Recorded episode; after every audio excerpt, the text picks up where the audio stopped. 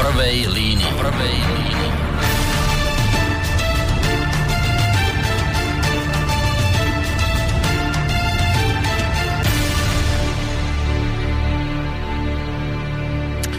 Príjemný dobrý večer, vážení poslucháči, vítajte pri počúvaní ďalšej, uh, ďalšieho dielu z relácie v prvej línii, v rámci ktorej vás pri počúvaní víta uh, Boris Koroni. Dnes večer sa tu, vážení poslucháči, stretávame a chcem to povedať pri všetkej vážnosti. Um, stretávame sa tu za dramatických udalostí, kedy nikto z nás, obyčajných malých ľudí, nevie, čo sa udeje v najbližších minútach, v najbližších hodinách, možno dokonca v najbližších dňoch.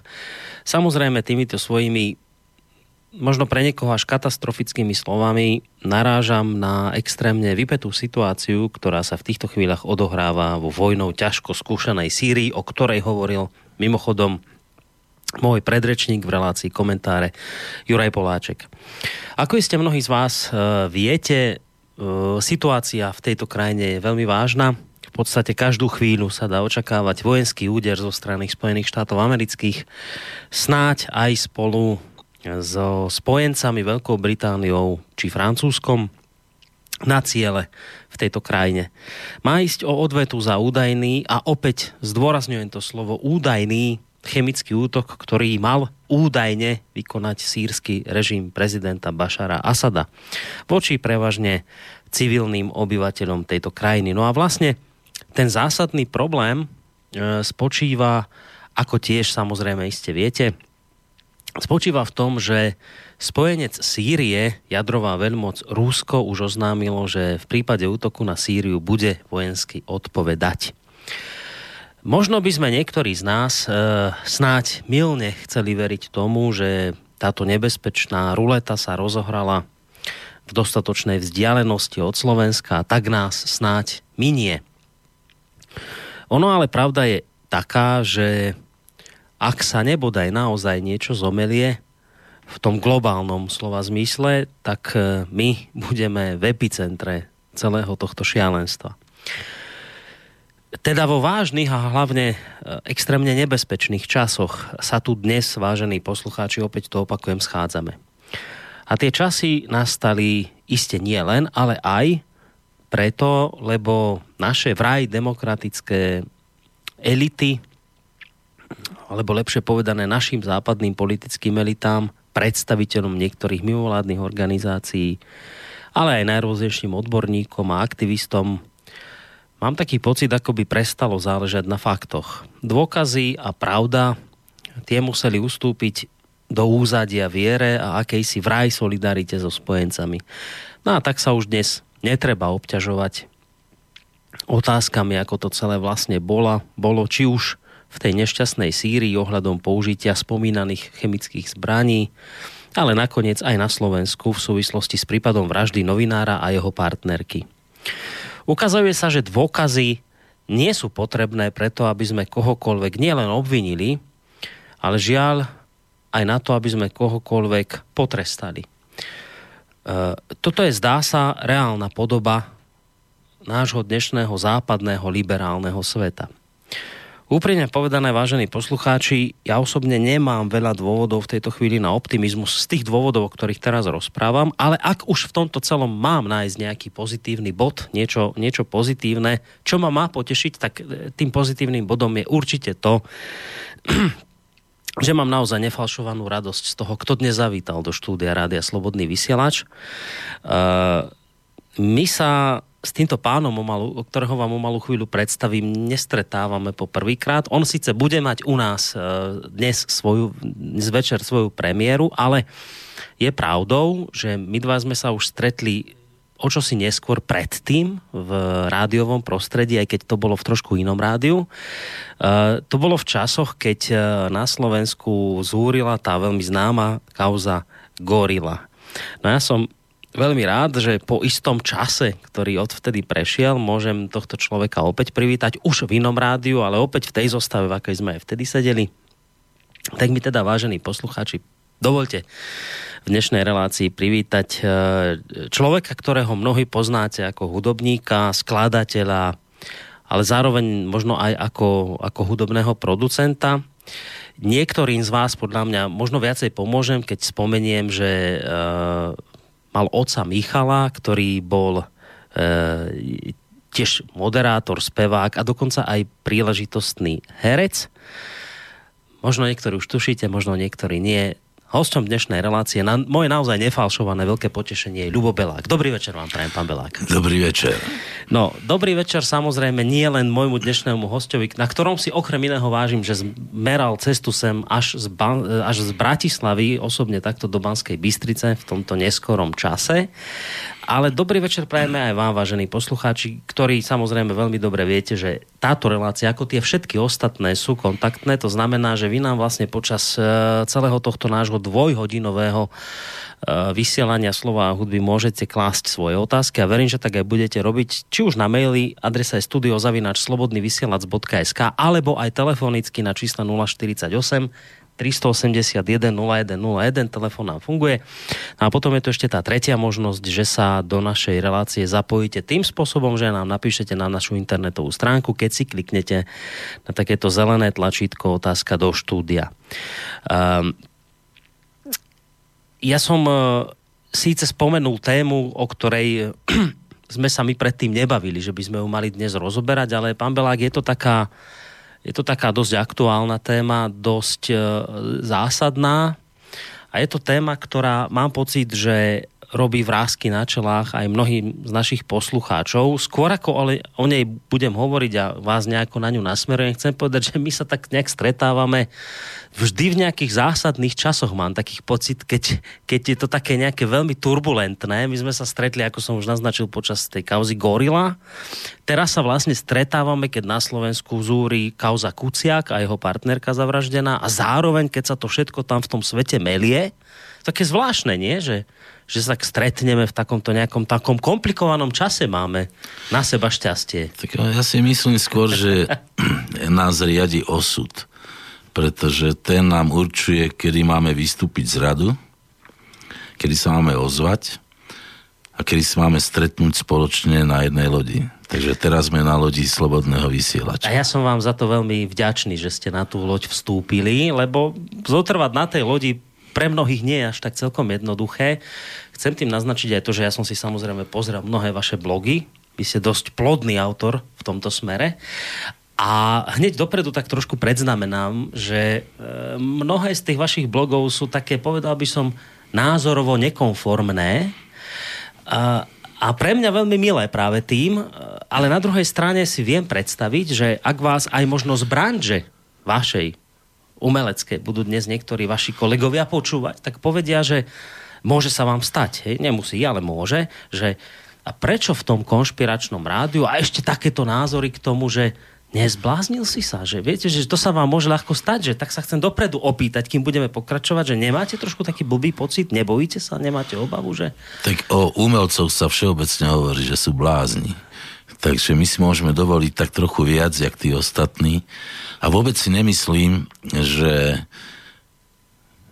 priatelia z tejto umeleckej branže, ktorí náhodou počúvajú dnešné vysielanie, e, budú akoby romžiť na mňa, pretože my sa poznáme už dlhé roky, ja už mám 67 rokov, ja som toho prežil strašne veľa, mám veľa skúseností a podobne aj oni majú veľa skúseností a zažili sme všeličo.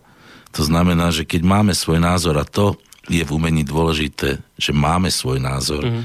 tak ho aj povieme. To neznamená, že sme nepriatelia, keď máme iný pohľad na svet.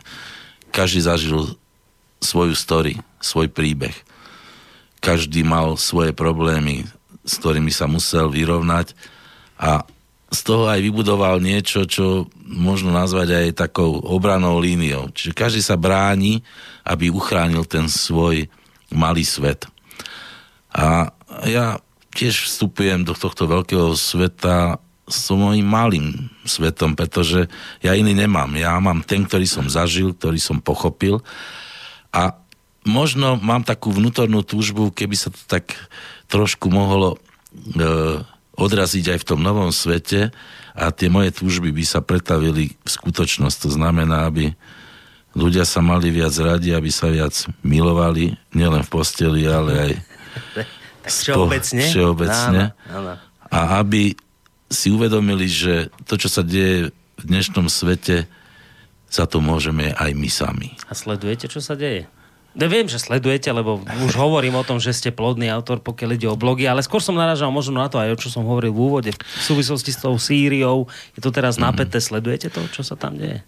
Sledujem, ja vlastne mám viac času. Tu mám výhodu oproti mojim de- deťom, pretože oni čas nemajú. Oni musia pracovať, zarábať peniaze, starať sa o rodinu, rodiť nové deti, mám vnúka už dokonca. Gratulujeme. Ďakujem veľmi pekne. Takže mám takú akúsi zodpovednosť za to, že aby som vnímal tento svet a sa snažil aspoň malou takou, jak to nazvať, takou lyžičkou mojej vlastnej múdrosti, ale možno aj z prostosti, možno si aj vymýšľam len, ale to, čo je moje vlastné, to podať tej, tej lyžičke verejnosti, mm. aby možno popravila svoj názor, alebo aspoň začala sa dívať na svet svojimi vlastnými očami. A to je dosť dôležité naučiť ľudí myslieť po svojom. Nie myslieť tak, ako im niekto mm. buď káže, alebo ich navádza na akési iné myslenie, ako mu patrí. Pretože my sme len ľudia, my nie sme stroje, my nie sme ani zvieratka, pritom zvieratka mám veľmi rád, ale zvieratka majú presnejšie pravidlá ako tí ľudia, lebo ľudia si ich vymýšľajú. Zvieratá ich majú dané buď od Boha, alebo od prírody. A v tom je to, to nebezpečie toho ľudského ega. Len tá samostatnosť tá sa až tak veľmi nenosí, viete, skôr je to také Áno, priateľnejšie, keď sa zaradí. Svorka, svorka je dobrá vec, lebo to znie hrdo. No. Keď začnú všetci štekať naraz jedným hlasom, tak to aj počuť. A tam sa aj schováte v tej veľkej svorke. Áno. Ako keď... Ale zasa, keď e, človek e, sa nejak vymaní z tejto svorky a začne štekať po svojom, tak má akýsi pocit hrdosti, že áno, je to môj hlas. A vy už dlho takto štekáte po svojom?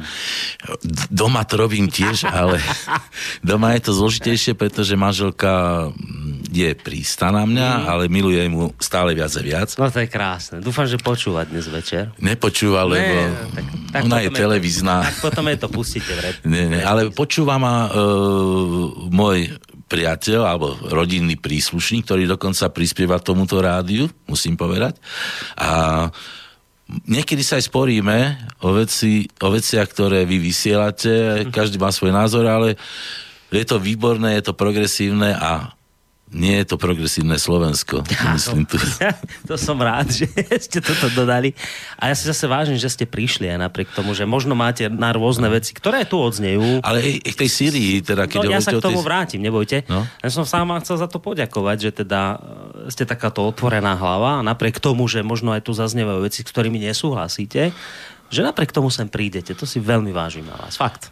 Naozaj, je to taká dnes by som povedal e, dosť nevýdaná vlastnosť, žiaľ Bohu. Neviem, či to je... Ne, ako v krčme je to výdaná vlastnosť, že tam si sadneme no, ku stolu, každý hovorí to, čo si áno. myslí. Môže byť. E, na verejnosť vznikajú akési také nálepky, že človek si dá odsnak a už sa cíti byť futbalovým fanúškom Slovana alebo Sparty alebo čokoľvek. Ja nenosím zásadne odznaky, pretože mojim oznakom je moja tvár. A tá je dôležitejšia, lebo za to tvárov je 20, 67 rokov odmakanej práce a mm. aj problémov, aj strastí, aj myšlenok, aj výťastiev, lebo bez tých výťastiev nemôžeme žiť. Takže ja si myslím, že to je dobré, keď človek nenosí odznaky. Mm. No, Sýria. Sýria. Sýria je vážna vec. Je... Ako, ako sranda bokom. E, možno, vyzerá to vážne. A... Mo... No, možno začnem z, trošku z minulosti. My máme rodinu v Báckom Petrovci. Moja manželka sa tam narodila. A v jednom období, neviem, ktorý to bol rok, zrazu nad e, našim domom v Bratislave, nad Krasňanami, lietali bombardéry smerom na Nový Sad, mm. aby tam zhadzovali bomby. A žili tam, žila tam naša rodina. A vtedy som si zásadne povedal, čo to znamená, keď my sme povolili lietať lietadlám, aby zhadzovali bomby na naše rodiny. A pritom tie rodiny žili takisto, jak my, v miery, v pokoji a slušne. Hm. Takže to bol ten prvý moment a keď sa potom prenesiem do tej Sýrie, že tu mi opäť niečo nehrá. Sýria a Sýrčania žijú doma a chcú si usporiadať život tak, ako si myslia, že by mali žiť. Nie je to ľahké usporiadať si život spoločnosti v tom svete, ktorom oni žijú, pretože tam je to náročnejšie, ako u nás v Európe. Hmm. A zrazu tam príde niekto, ktorý im diktuje, ako by mali žiť. Nemyslím si nielen, že to nie je správne, ale je to podstatne horšie. Začať manipulovať s niečím, čo mu nepatrí. Hmm. Každý mal tak doma si upratať. A to je dôležitejšie. Veľa ľudí, lebo my často teraz túto tému riešime, možno aj práve vo vzťahu k tomu, že tá situácia sa tam stále zhoršuje, zhoršuje, zhoršuje, až dokonca to došlo do bodu, že dnes sa hovorí dosť intenzívne o tom, že možno dnes večer mm. začne útok. A ľudia sa boja, pán Belák, a mnohí poslucháči sa boja, že vypukne veľká vojna z tohto. A pýtajú sa, a trž, možno tak filozoficky ideme do toho, že a pýtajú sa, čo sa stalo v tejto spoločnosti, že sme to nechali takto ďaleko zájsť, že sme sa dostali do bodu, že my už tu naozaj vážne reálne hovoríme a naše politické elity to naznačujú. Včera som tu mal na tom mieste, kde vy sedíte, sedel plukovník bývalý, hovorí o tom, že my naozaj žijeme nebezpečné časy a vidieť to napríklad v tom, že zhrubol jazyk diplomacie, že už tie vzletné frázy, ktoré sa tam použijú, sa vytratili a miesto nich sa aj v diplomácii hovorí o chrapunstve a takýchto veciach. A pýtame sa, čo sa to tomu ľudstvu stalo, čo sa stalo ľuďom, čo sa stalo spoločnosti, že sme to nechali takto ďaleko zájsť, že dnes sme dokonca na pomedzi možno, možno, dúfam, že nie, ale možno až tretej svetovej vojny, čo sa stalo? Kde sme spravili chybu? Čo sme zanedbali?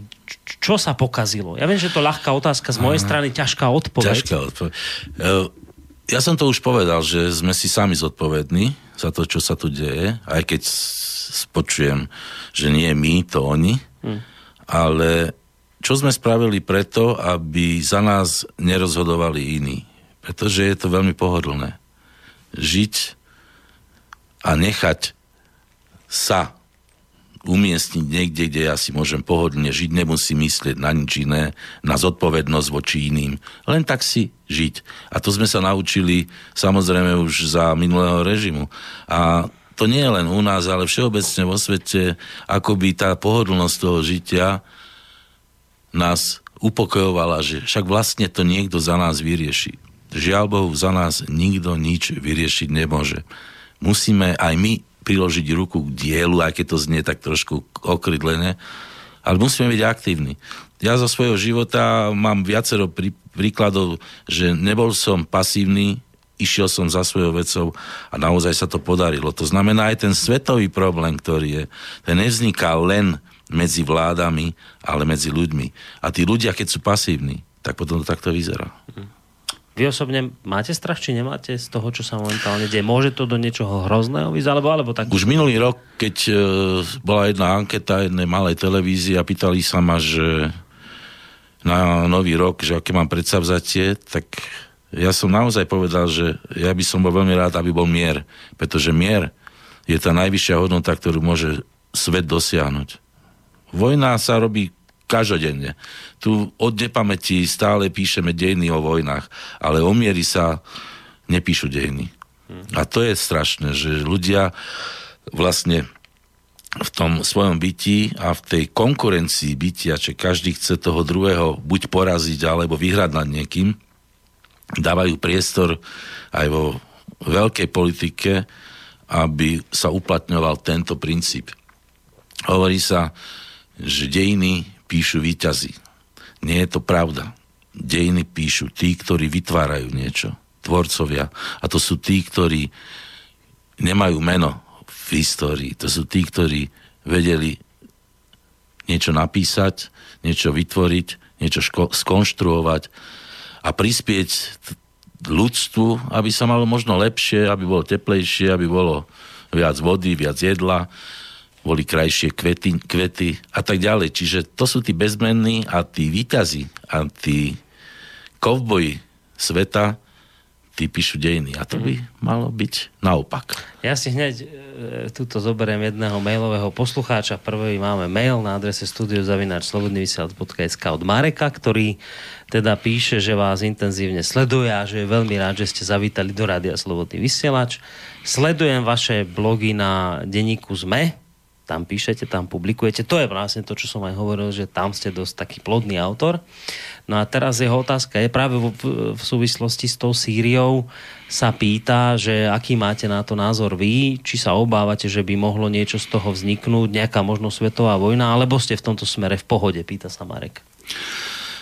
Takto, ja by som možno nepriamo odpovedal, že verím v mladých ľudí, lebo ich poznám zo svojho okolia a dúfam, že mladí ľudia, tak ako vedeli vystúpiť aj v iných o, obdobiach, povedzme, keď sme hovorili o gorile, že sa zrazu schopili a vyšli do ulic. V 89. roku to boli mladí ľudia, ktorí prišli na Hviezdoslavovo námestie a začali ten proces demokratizácie našej spoločnosti. Nebojím sa, že by to, čo sa deje v Sýrii, prerastlo v medzinárodný konflikt, lebo toľko mladých ľudí, koľko existuje na celom svete, a keď sa náhodou dostanú do situácie, že budú môcť rozhodovať v budúcnosti, tak tento konflikt neprerastie v celosvetový požiar. Myslím si, že túto alternatívu môžeme vylúčiť. Sú to hry mocných a hlavne, ak to bolo počúval som jeden rozhovor s Asadom, to, bola pre, to bolo pre Českú televíziu a on povedal veľmi dobrú myšlienku, že keď aspoň na mesiac prestaneme predávať a kupovať zbrane, tak zaniknú konflikty. Takže asi tam niekde to je. Pretože priemysel a obchod so zbraňami, ten určuje smer konfliktov. Nie vôľa. Hm. A vy ste v tomto smere taký optimista, že veríte, že... Verím v to, že železiárne dokonca teraz, keď e, vznikajú rôzne embarga na predaj a kúpu železa, hmm. takže tam niekde to funguje. A naozaj si myslím, že to železo sa vie využiť aj mierovým spôsobom. No, ja som hovoril o tom, že my sme sa dostali do takej nejakej situácie, doby, kedy, kedy to ten svet a tie mocnosti a, vôbec ľudia, o ktorých teraz hovoríte, vy vyhecovali do bodu, že už stojíme pred nejakou veľkou katastrofou. No a aj v úvode som spomínal, že možno je to aj tým, nie je iste len, ale že možno je to aj tým, že my sme tak nejak prestali dbať na to, čo je e, pravda, kde sú dôkazy. A pomôžem ti teraz hneď tromi vecami z poslednej doby. Spomínal som to včera, spomeniem to aj dnes. Na tej, na tej v tej zahraničnej oblasti bola nedávno kauza Skripal, to ste, ste sledovali toho dvojitého agenta, ktorý mal v Británii otrávený aj s dcerou. Hoci nemáme dôkazy o ničom, dokonca ani nevieme, či naozaj boli otrávení a či naozaj ležali v nemocnici a či naozaj sa zobudili a nezobudili a tak. Už sme povedali, že to boli Rusi a už sme vyhostili ruských diplomatov, lebo sme povedali, že tak musíme urobiť, lebo to je gesto solidarity a že keď nám to Británia hovorí, že to tak bolo, tak musíme veriť, že to tak bolo. Teraz máte chemický útok, o ktorom sa teraz bavíme v Sýrii, z ktorého môže byť nejaký veľký konflikt, hoci vy v to našťastie neveríte, to je dobré, no bodaj by to bolo tak, ako vravíte. A tiež ale nevieme, čo sa tam stalo, dokonca sírsky lekári ruskí experti a, a humanitárna organizácia Červený polmesiac hovorí, že nič sa tam neudialo, že nemajú dôkazy, že by sa tam niečo udialo, ale napriek tomu e, Veľká Británia, Francúzsko a, a Amerika hovoria, že zautočia. Lebo povedali, že sa to tam stalo a treba veriť. To je to zahraničné. A pridám tú tretiu vec z týchto dní a ideme na Slovensko. Uh, tu sa nedávno udiala vražda. Taká jedna hnusná, obludná škareda novinára Jana Kuciaka a jeho partnerky Martiny.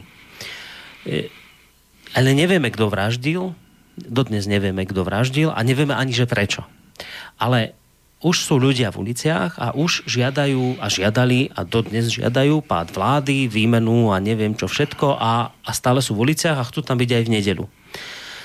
Teraz dajme bokom to, že sú nahnevaní, lebo je objektívna korupcia, o tom sa budeme trošku neskôr baviť. Ale chcem sa teraz vrátiť k tomu, že všetky tieto tri prípady spája ten menovateľ, že my niečo žiadame bez toho, aby sme mali preto reálny dôkaz.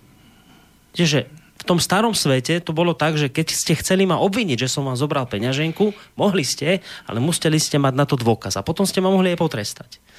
Ale my sme sa dostali do bodu, že vy mi poviete, že zobral si mi peňaženku a ja poviem, ale ja som ti nezobral. A vy bez dôkazu ma začnete trestať. A ju naozaj nemám u seba. Takže my, my, sme, my sme proste v, v, v dobe, že my bez dôkazov veci riešime. Mm-hmm. Ale uh, vy hovoríte my. Uh, ja si nemyslím, že všetci narábajú týmto spôsobom s faktami, lebo fakt je jedna vec a pravda je iná vec. Fakt je skutočnosť, je to realita. Pohár je pohár. Ale o tom pohári niečo vypovedáme a buď pravdivo, alebo nepravdivo. Kedy si, keď som chodil do školy na filozofickú fakultu, tak pán Brožík nám dal jeden príklad. Zomrel Napoleon. Mm-hmm. Je to dobré, alebo je to zle? No, pre tých, ktorí boli za, zástan, zástancami Napoleona a milovali ho, tak to bolo zle. To bola katastrofa. Umrel Napoleon. Ale tí, ktorí ho nenávideli, bolo to úžasné, pretože umrel Napoleon, ktorý im ničil život. Takže vlastne čo je hodnota? Hodnota je iba ten ľudský život. A my sa skôr stále bavíme aj v súčasnosti o tom, či to je dobre alebo zlé a pritom nemyslíme na to, že je to ľudský život a ten je vždy najvyššou hodnotou. Čiže otázka Kuciaka je jednoznačná. Je to smrť mladého človeka bez ohľadu na to, či to je použité pre takú alebo onakú, nechcem povedať priamo politickú orientáciu, ale názor na život. Alebo to, čo si o to myslím. Pravda sa dokazuje iba cez fakty. A to, ako je zneužívaná, to je už veľký problém našej spoločnosti, pretože sme sa dostali do štádia, kde nám diktujú pravdu iní. No dobre, poďme, poďme na toto, toto ma zaujíma. Poďme o tej Sýrie domov. Lebo no? jedna z vecí, ktorú vy riešite v tých svojich blogoch, je aj práve táto udalosť domáca, aj práve súvisiaca s Kuciakom, práve súvisiaca s tými protestami, ktoré sa na Slovensku rozhoreli. Uh, je to zneužitá vec, ktorá sa udiala? No určite. Ja, teraz som vám to povedal, že vlastne smrť je iba jedna, jeden absolútny fakt a je to jediná hodnota, o ktorú sa môžeme opreť.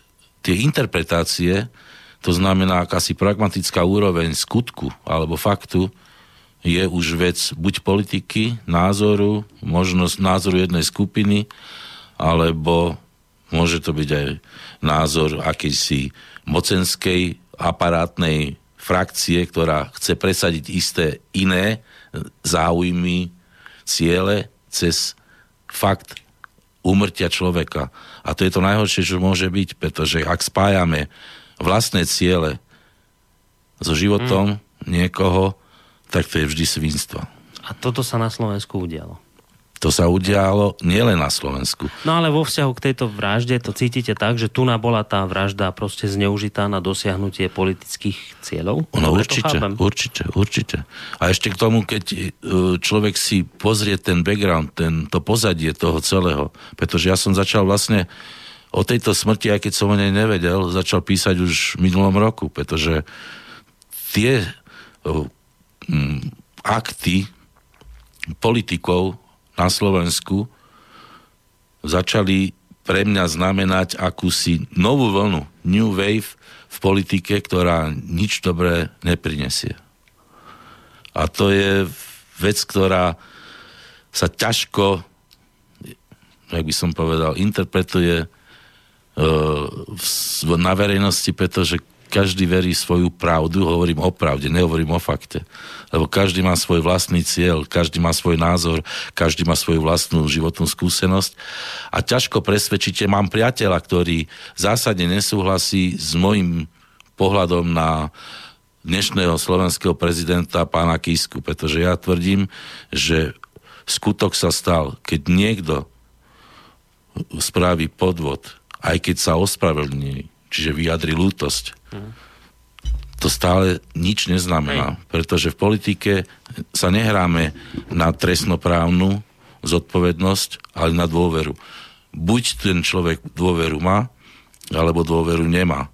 To, či bude stíhaný, alebo nebude stíhaný, to je vec zákonov.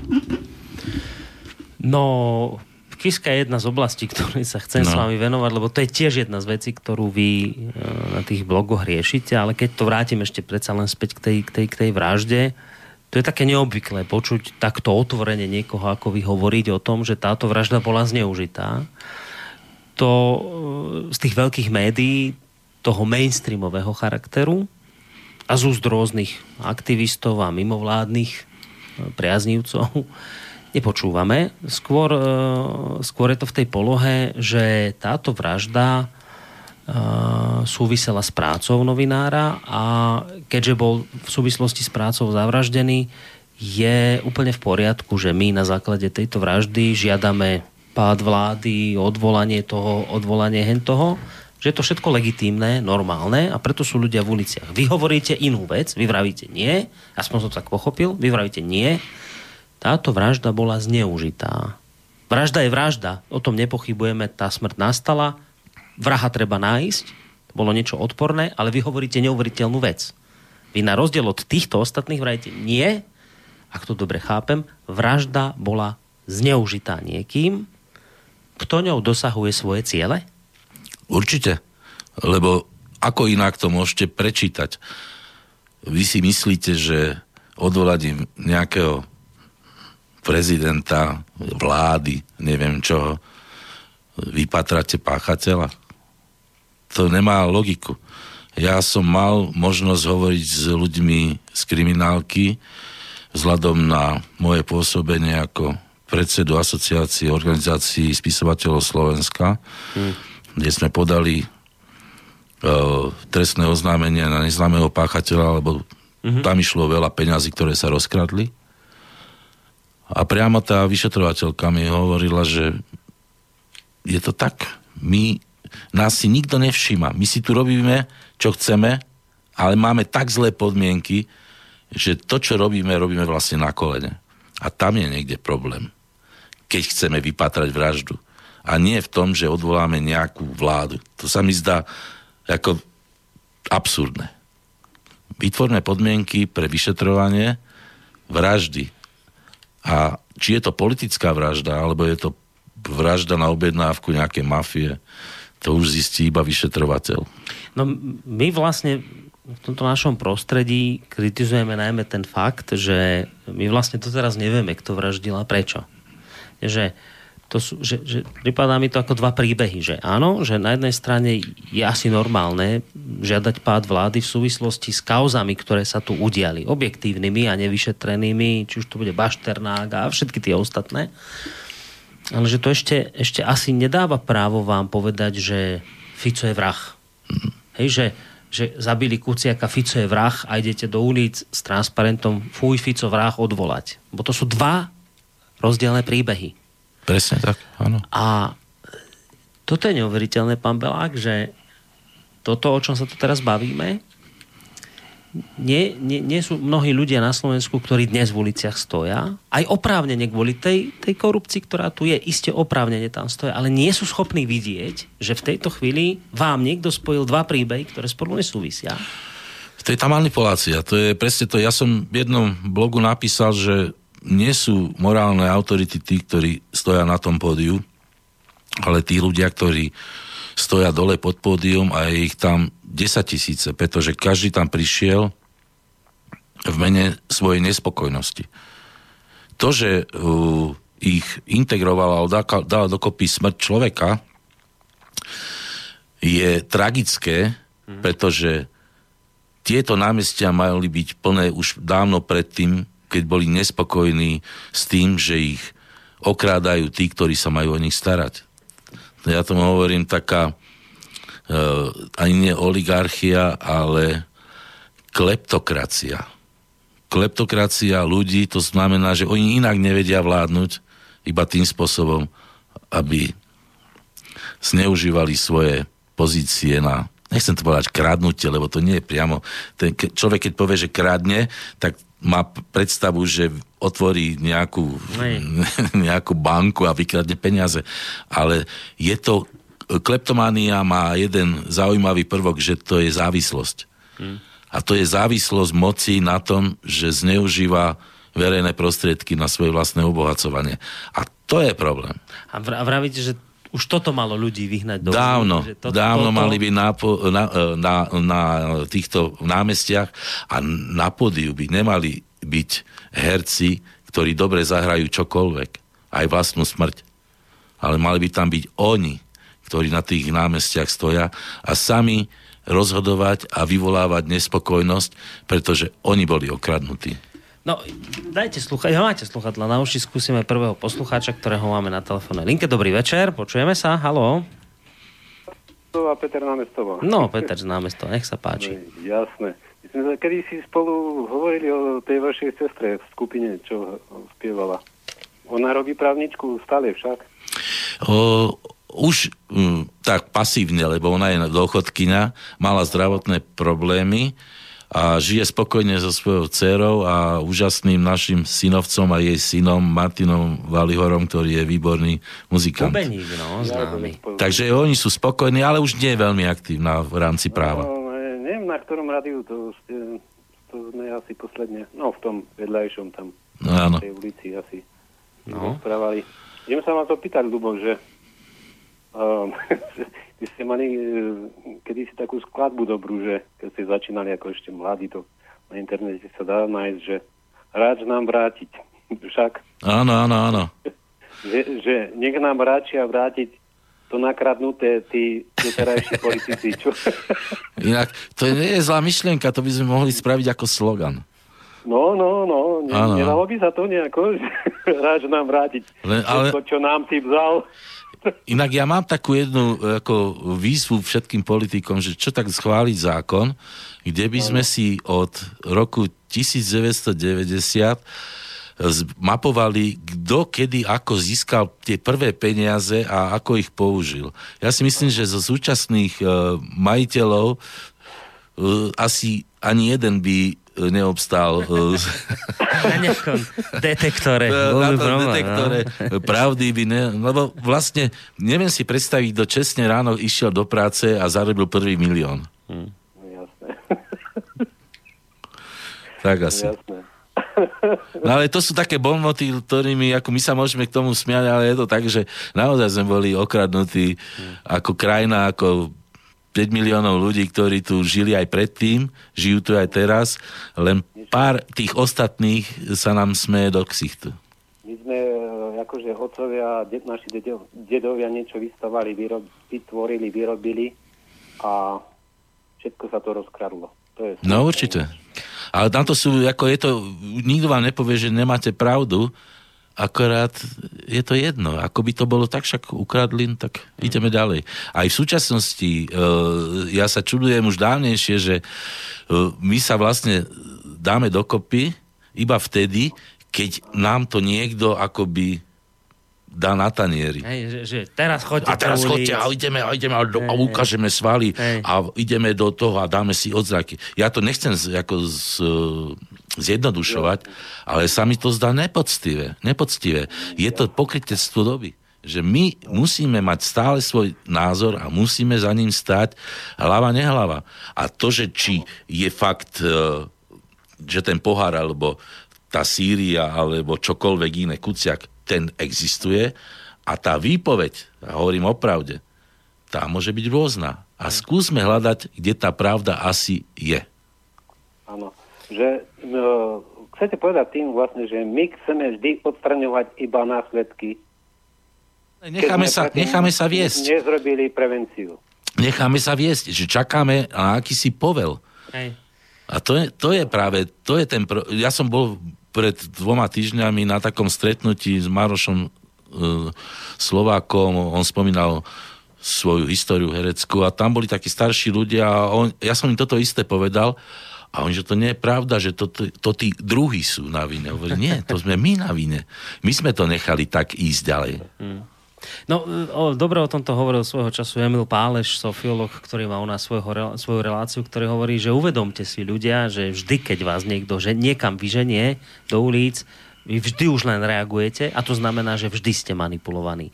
Manipulovaní nie ste jedine vtedy, keď niečo vychádza z vašej vlastnej aktivity, bez toho, aby vás niekto do toho dotlačil. To znamená, že keď sa niekde objaví nejaká aktivita za slušné Slovensko, za hen také Slovensko, proti hen tomu a za toto, no tak ste už len súčasťou toho, čo si niekto dopredu naplánoval a vy mu máte slúžiť na to, aby ste tie jeho ciele naplnili. O tom to vraví. Slobodný ste, opakujem, vtedy, keď vyjde niečo z vašej vlastnej iniciatívy. Keď vy nereagujete, ale vy ste iniciatívni.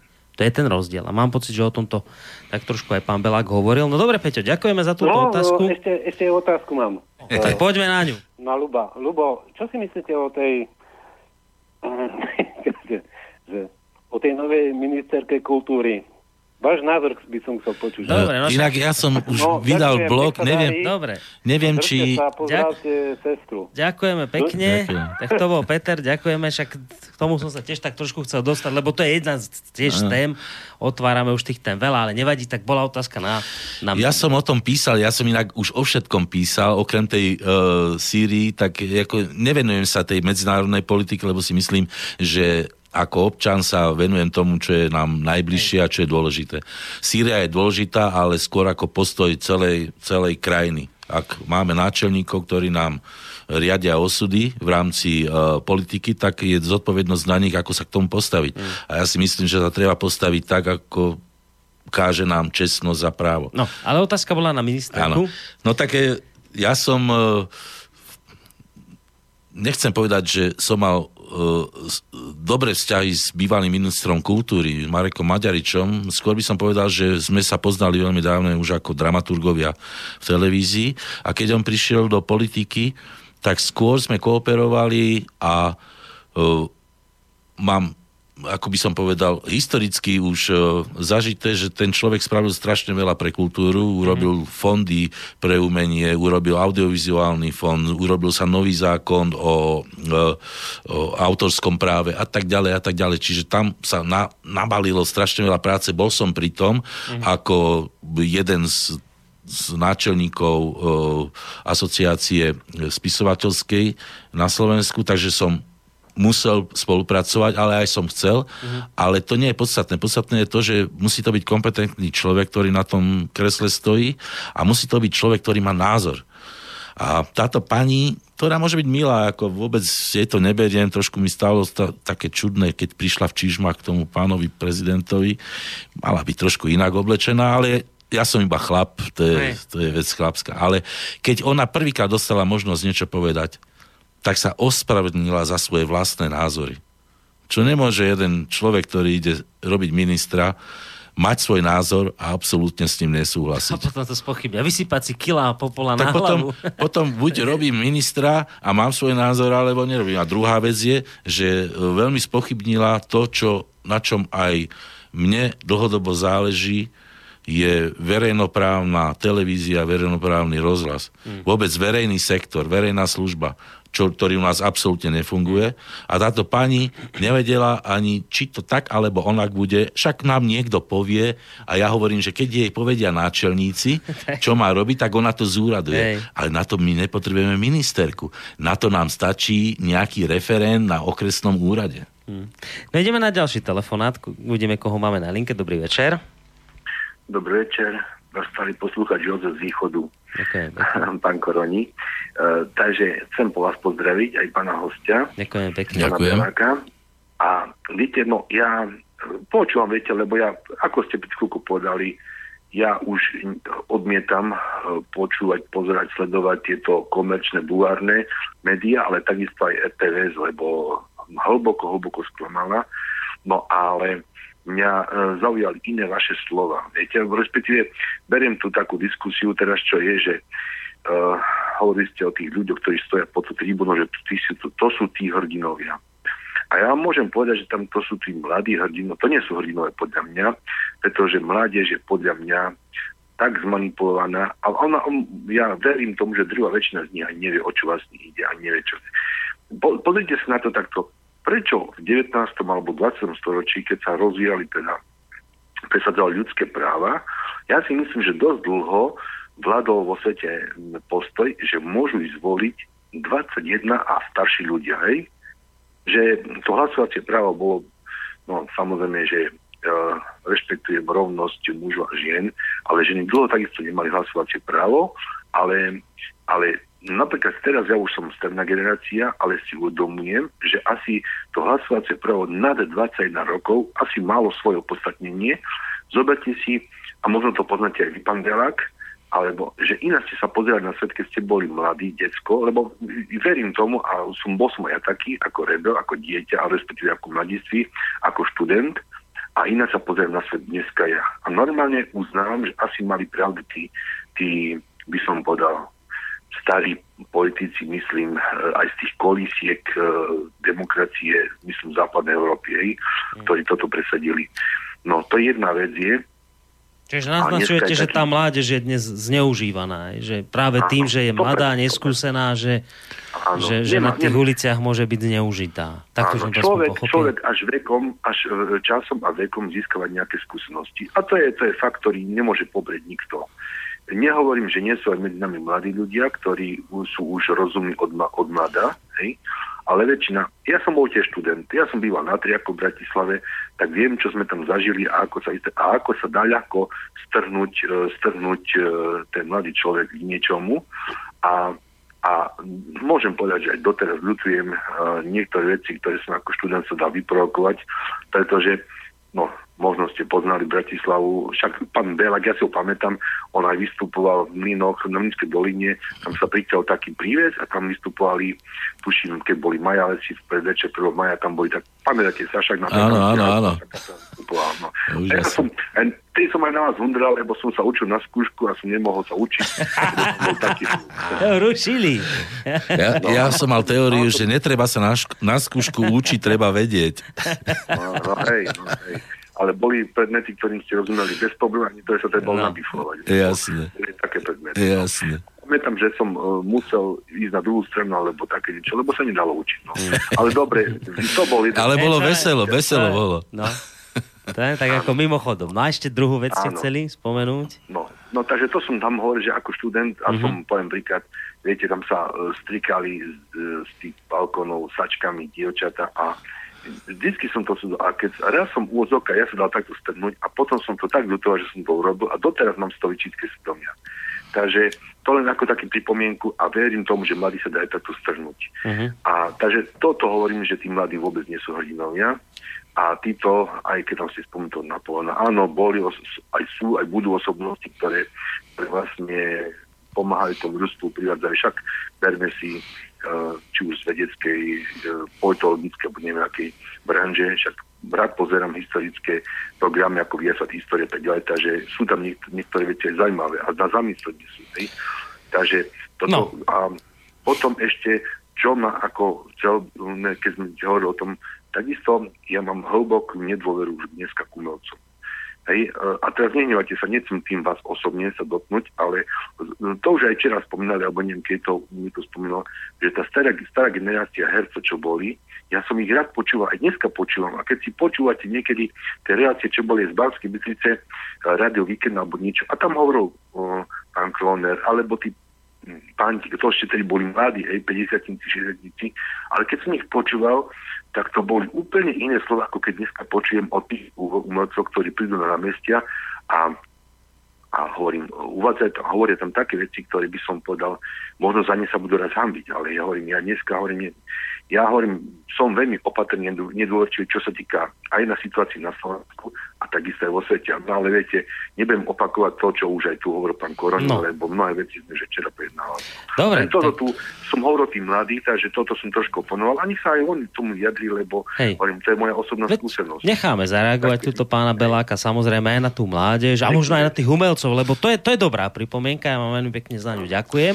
Tak... Majte sa pekne do počutia. Historicky vždy mladí ľudia boli revolucionári. To si pamätám Štúrovcov, Ešte neskončili ani školu, sa brali do levoče a pritom doteraz na nich spomíname ako veľkých revolucionárov.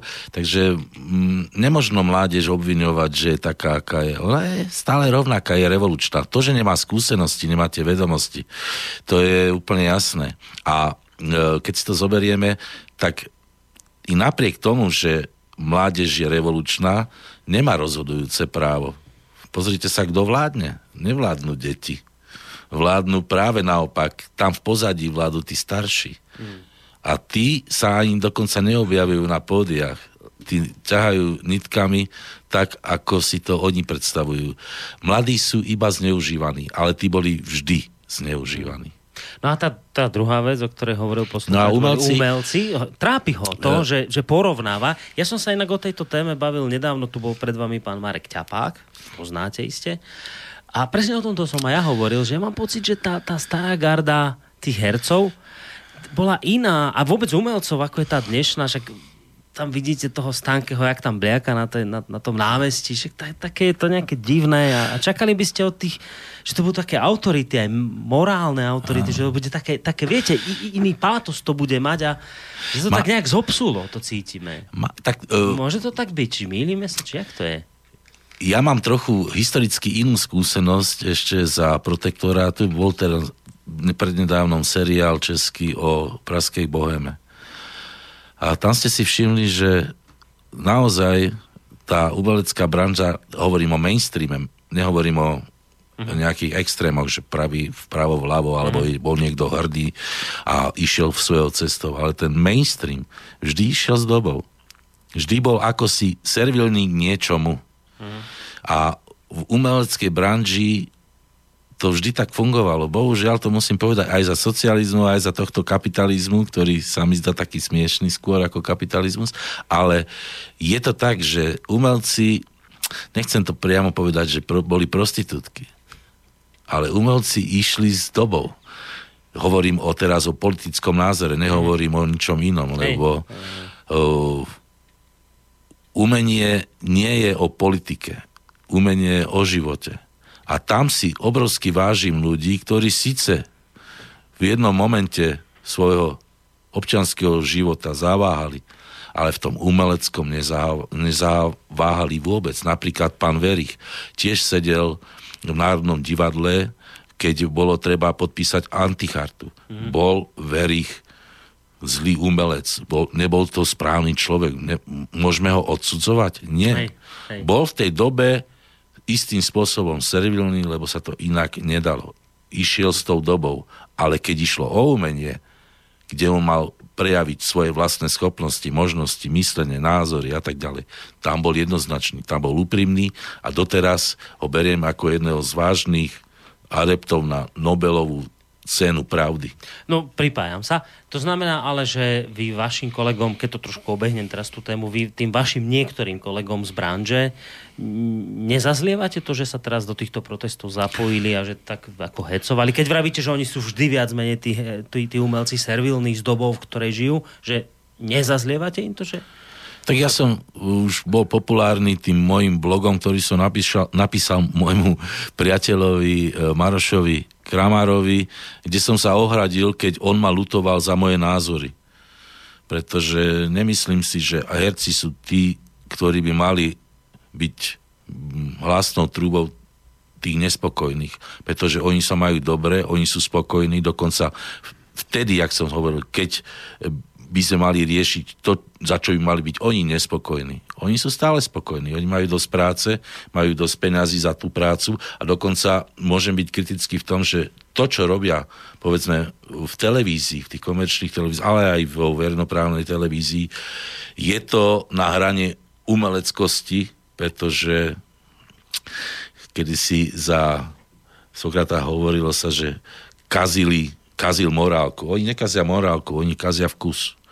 A vkus je v umení veľmi dôležitý faktor hodnotenia. Čiže ak mám byť veľkým hrdinom alebo morálnou autoritou dneška na tom pódiu, tak ho musím aplikovať aj vo svojom vlastnom živote. Mm. Ak to tak nie je, potom je to iba pokritectvo. A ďalší mail tu máme od Zuzany, inak môžete nám ich posielať na adresu studiozavinač slobodnyvysielac.sk a prípadne aj telefonovať na číslo 048 381 0101 dáme si pesničku, dáme si hudobnú predstavku, ale ešte tento jeden mail prečítam. Zuzana vám píše, že e, čítam pravidelne pán Belák vaše, vaše blogy a som vám za ne úprimne vďačná. Chcem sa spýtať v jednom z tých blogov, a budem citovať, lebo som si to práve uh, nedávno našla, uh, píšete, že vo vzťahu k tomu, čo už rozoberali ste v tejto relácii, vo vzťahu k kauze Kuciak píšete, citujem, Hienizmus nebol nastavený len na zneúctenie pamiatky dvoch mladých ľudí, ktorí si určite nezaslúžili, aby boli emblémom pokusu o prevrat. No a Zuzana sa pýta, vnímate to teda, pán Belák, tak, že to, čo sa na Slovensku udialo vo vzťahu k tejto kauze, bol pokus o prevrat, tak ako o tom hovoril premiér Robert Fico? Mm, e, nestotožňujem sa s e, Ficovým vyhlásením, pretože môj, moja sentencia bola metafora, lebo si nemyslím, že v súčasnosti na Slovensku niekto má tú silu a dosť peňazí na to, aby prevrat urobila. Pretože robiť prevrat analogicky Lenin musel mať dosť peňazí na to, aby urobil veľkú oktobrovú revolúciu. To nie je len tak urobiť prevrat. To je dosť vážna záležitosť, na to treba mať veľa peňazí, peneží, peníze, jak uh, hovoril klasik. Takže nemyslím si, že to je v pravom slova zmysle prevrat, štátny prevrat, ale je to prevrat v živote našej spoločnosti, o čo sa pokúšajú stále. Pretože tak ako to ja vidím, tak je tu istá vlna alebo spoločenstvo a dosť veľké spoločenstvo ľudí, ktorí presadzujú istý iný spoločenský poriadok, ktorý sa volá otvorená spoločnosť, ktorý je podľa mňa absolútne zvrátený a je to cesta do pekla viete, o čom hovorím? Viem, viem. Hovoríte o filantropovi, finančníku. To nie je filantrop, je to, je to miliardár. nie je to filantrop, ale všade v médiách to, sa dočítame, že nie, je to filantrop. Nie, nie. On, on e, účelovo rozdáva svojich 18 miliard dolárov, ale v mene svojej teórie, zvrátenej teórie otvorenej spoločnosti, kde ja som si ju na nešťastie prečítal a už dosť dávno. Takže mne je už dosť dávno jasné, na čo tie peniaze míňa. A nie je to málo peňazí a dosť ich míňa vo východných krajinách, pretože tie sú naozaj zatiaľ otvorené rôznym špekulatívnym teóriám, ako by to mohlo fungovať. Podľa jeho teórie by sme ako národ už nemali fungovať vôbec a existovať, pretože národ je niečo, čo rozvracia mm, tento svet. Ano, ano dokonca dáva na, e, návod na to, ako zmeniť režim. Jednoducho vytvoríme si fiktívneho nepriateľa a tým pádom môžeme zvrátiť moc. Čiže to sú veci, s ktorými nemôžem ani súhlasiť a ako človek, ktorý tu žije celý 67 rokov, 8, 7 rokov, z toho som asi 5 rokov bol mimo. Tak ja som Slovak. A ja chcem, aby som v svojej krajine žil tak, ako si väčšina Slovákov myslí. Prečo by som mal zrazu e, vytvárať akúsi, akýsi nový slnečný štát, akúsi novú e, bolševickú revolúciu, len preto, že niekto si myslí, že tak je to správne. A teda vy očividne cítite, že ten tlak tu je. Na no, nielen tlak, je to, z... je to, je to ťah na bránku, čiže to je orientácia, to nie je len akýsi chabý pokus. Je to už od vzniku slovenskej, vôbec od, od pádu e, komunistického režimu, je tu permanentný tlak na to, aby sa zmenil, uh, zmenil spôsob života v týchto nových východných krajinách. No, lebo to sa pýtala Zuzana, keď tam vás citovala ano. z toho bloku, blogu, že či teda vy to považujete podobne za pokus o prevrat, to, čo sa na Slovensku udialo. Vy vrátiť, že nesúhlasím s tým, čo hovoril Fico, no ale Fico hovoril o tom, lebo bavíme sa o Georgeovi Sorošovi samozrejme. Áno, áno. On hovoril, on naznačil, že že za tým všetkým, čo sa na Slovensku stalo, že to bolo pripravené, hovoril o tom stretnutí Kisku na 5. Avenue a niečo podobnom, že teda prevrat, ten dlhodobý, ktorý sa tu proste zo strany tohto finančníka plánuje. Ale on to, on to viazal na túto situáciu. A ja hovorím, že to je, táto situácia už trvá od 90. roku. Čiže to je permanentná, uh, permanentné budovanie istej, istej štruktúry hmm. spoločenskej, ktorá má, si osvojila tento názor, je platená za tento názor a vykonáva isté činnosti v mene tohto názoru. Že to nie je len akoby e, zrazu príde k akémusi prevratu, o ktorom hovoril Fico, že pozor, teda on mal o tomto prevrate hovoriť hneď na začiatku, mm-hmm. pred 15 rokmi keď vstupoval do politiky. No, tiež je otázka, prečo zrazu až teraz vyťahol Kisku na stretnutí so Sorošom, však mal už to o tom skôr hovoriť. No ale spomenul som, že dáme si pesničku, keď sme toho Kuciaka spomínali a tú nešťastnú vraždu a toto, čo si zahráme? Máte? Čo no myslíme? mám pesničku, ktorú som venoval už dávnejšie práve matkám e, detí, ktoré boli takýmto krutým spôsobom zavraždené. Takže aj Jankovi Kuciakovi som venoval túto pieseň, ktorá je moja, ale som mu napísal na slova nášho básnika Jana Bottu. To znamená, že vy ste robili hudbu? Áno, moja je hudba a mám partnera, ktorý žil pred neviem koľko to je rokov. no, už starší od vás. Starší, o niečo starší, ale výborný básnik. Ale výborný, starší básnik, tak si to poďme vypočuť. Zvonia na deň, nie na noc, Oj, srdce nežiali, my skoro spať musíme, bo sme skoro vstali. Spať večne, kto káže, Boh, ľudia, tyrani. Spol cesty sveta môjho, ja ľudí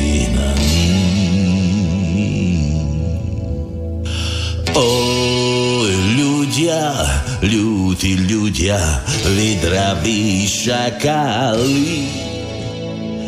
Brať život, skiať to právo, či ste ho vydali.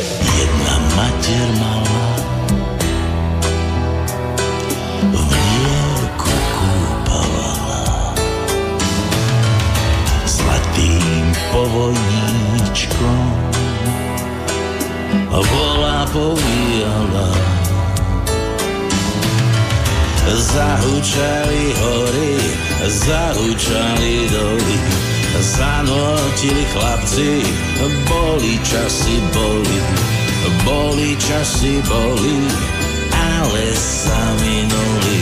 Po maličkej chvíli minieme sa i my.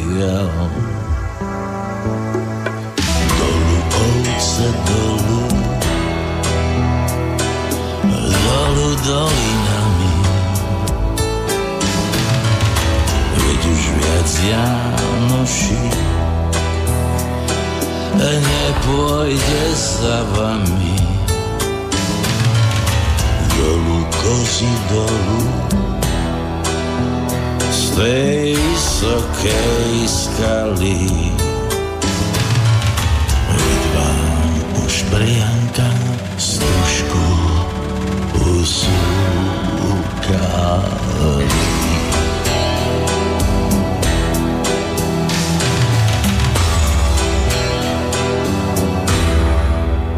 Hudobník Ľubo Belák, vážení poslucháči, to je človek, ktorý je hosťom dnešnej relácie v prvej línii, ktoré som dal tak trošku pod taký podtext, alebo pod názov uh, slušnosť nadovšetko. Toto sa tu dnes uh, často skloňuje. My sme samozrejme začínali trošku in, inde. E, túto reláciu sme začali aktuálnymi udalosťami, ktoré sa dejú v, Sýrii a o tejto témy sme sa tak postupne pomaličky premostili a dostali vlastne na tú našu domácu pôdu, ktorá je charakteristická tým, že máme tu napäté časy, práve v súvislosti s vraždou novinára a jeho partnerky.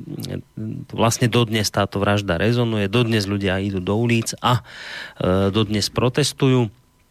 E, o tomto sme sa vlastne bavili pred pesničkou a budeme v tejto diskusii pokračovať. E, verím, že aj s vami, tak ako to bolo vlastne doteraz, ak budete mať otázku.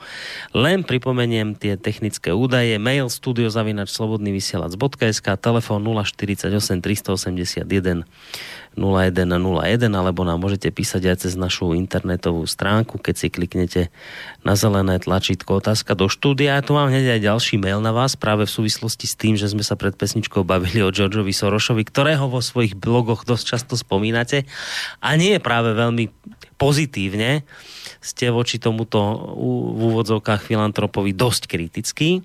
No máme tu mail e, od poslucháčky, ktorá píše, e, že Fico naznačil aj možnosť, odkiaľ by mohol fúkať vietor, lenže naše médiá a zástupcovia mimovládok to okamžite odbili ako ničím nepodložené šialené konšpirácie. E, ona v podstate naznačuje to, že dnes, keď aj napríklad vy si dovolíte takto skritizovať aj objektívne Georgia Soroša za to, čo robí, napríklad za to, že to nebol v skutočnosti filantrop, ale v prvom rade finančný špekulant, ktorý dokonca ani neviem, či nemá zákaz do niektorých krajín vstúpiť, tak e, je to našimi médiami a našimi tými tzv. spoločenskými elitami okamžite brané, že preboha, čo ste sa zbláznili, čo tu konšpirujete, čo tu zbláznite ľudí a vyvoláte nenávisť okamžite vás zne, znemožnia, zosmiešnia a povedia, že ste jašter, mimozemšťan, blázon, konšpirátor. Viete, že tak ona na toto na, naráža, že, že a ja skúsim za ňu sa to opýtať, že čo to je, že vy dneska sa nesmiete ani len dotknúť tejto, tejto ikony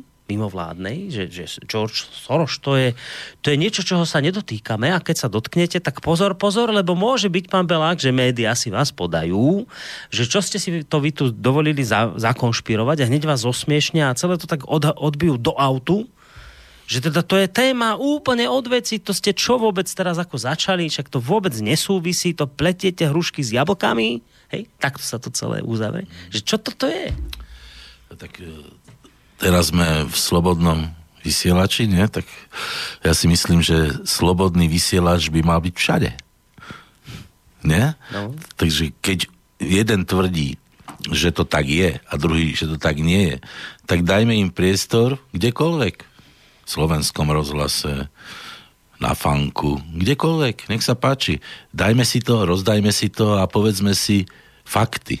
A nehovorme aké si výspešné slogeny alebo také narážky, že ča, ty len tak trepeš. Nech sa páči. Také by len narážky, ale vy ste deklasovaní tým spôsobom, že ste, ne, ne, nedostanete sa s týmto názorom do tých médií. Tam to je druhá vec, ako deklasovaný v tom, že ma akoby nepustili, nepustili to. so svojím tak, názorom. Tak.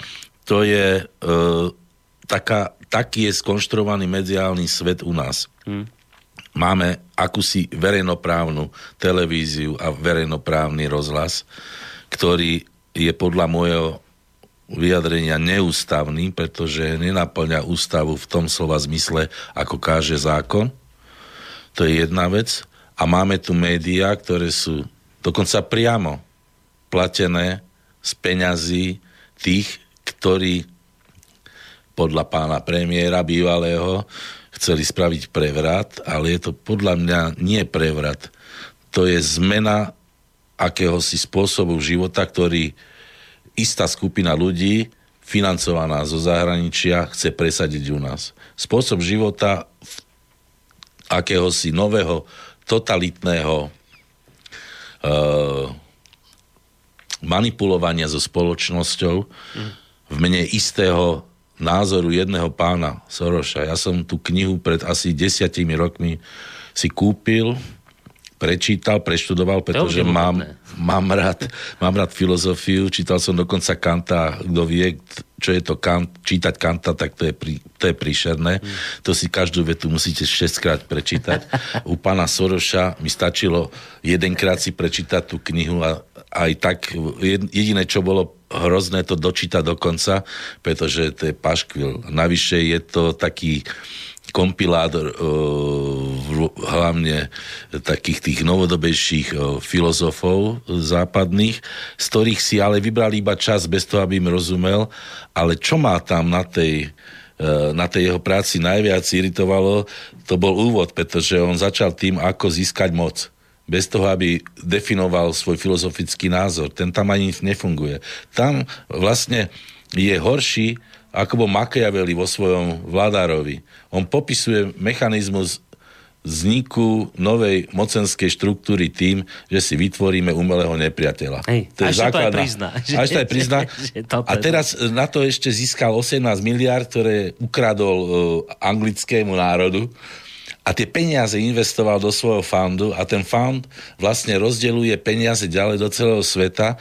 Naši novinári sú ním platení, uh, sú to neziskové organizácie a tak ďalej. To, to ja si nevymýšľam, to je, to je priamo, oni si to píšu vo svojich e, výročných správach. Výročných áno, správach a navyše, keď to tak sledujem, tak oni to aj veľmi uh, poslušne plnia. Čiže ten nezmysel, ktorý ten pán napísal, sa zrazu začína realizovať cez tieto, by som povedal, také výrastky v našej spoločnosti. A všetci ostatní sa čudujú, že čo to je. Ja tomu nerozumiem. Ja sa nečudujem. Mne to je, mne to je absolútne odsúdenia. Ako, ne, nemám ani slov, ako by som to charakterizoval. Mm. Nie je to ani čudné, je to svinstvo. Posluchač na telefónnej linke, dobrý večer. Dobrý večer. Chcem pozdraviť pána Beláka. Ďakujem. ma celý život, jeho meno, tak jeho hudba sa mi vždy ľúbila. Ja by som chcel povedať taký postreh v rámci v rámci tej, teda tej Sýrie, ak by som teda mohol. No nech sa páči. A síce to, a síce to že zaregistroval, zaregistroval som, že, že britská kráľovna vyhlásila, že jej sa zdá, keď Trump rozpráva, že to ako keby vrtulník nad ňou lietal. A z hodou okolností, z hodou okolností dva dní na to Mayová proste odmietla sa pridať Angliča, teda k Američanom v rámci Sýrie. Ako vidno, tak asi tá britská kráľovna má asi nejaké veľké morálne slovo v Anglicku, keď Mayova takýmto spôsobom reagovala a možno, možno dostala poriadne zavyučené v rámci toho, v rámci toho škandálu, ktorý teraz bol u nich tých Skripalovcov. Takže toto som si akože postrehol. A ďalej som postrehol aj to, že podľa mňa Američania nikdy nezautočia teraz na Sýriu. Podľa mňa pretože keď bol Netanyahu v Moskve a Moskva potom vyhlasila, že, že nezautočia, alebo kto zautočí na Izrael, tak oni sa pridajú k Izraelu. Podľa mňa to je obchod. Niečo za niečo. Určite, určite sa niečo rozprávalo potom medzi Putinom a Netanyahu a určite sa tam hovorilo o Sýrii. Tak, taký môj mm-hmm. No ďakujeme pekne zaň, však uvidíme. Necháme sa v tomto smere prekvapiť. Keď hovoríte o tej Sýrii, ja tu mám pár takých výpisov zo Soroša. A taká jedna jeho myšlienka je, tieto myšlienky sú obzvlášť dôležité dnes po zásahu NATO v Kosove. To hovorí Soros. Som presvedčený, že ten zásah bol potrebný, ale jeho oprávnenosť treba preukázať tým, že sa tomuto regiónu zabezpečí lepšia budúcnosť. Tým, že sa bombarduje. Takže asi analogicky je to niečo podobné v Sýrii. Chceme im zabezpečiť lepšiu budúcnosť tým, že tam budeme bombardovať. No, tento mail, čo vám chcem prečítať, neviem teraz, či je myslený ironicky alebo vážne od uh, Jána, ktorý píše vo svojich blogoch často kritizujete amerického filantropa pána Soroša, toho Soroša, ktorý na Slovensko nalial áno milióny dolárov, ale na to, aby naše mimovládne organizácie mohli okrem iného bojovať s korupciou, budovať aktívnu občianskú spoločnosť a, a prebudovať ju na slušnejšie miesto pre život. Čo vám na týchto aktivitách vadí?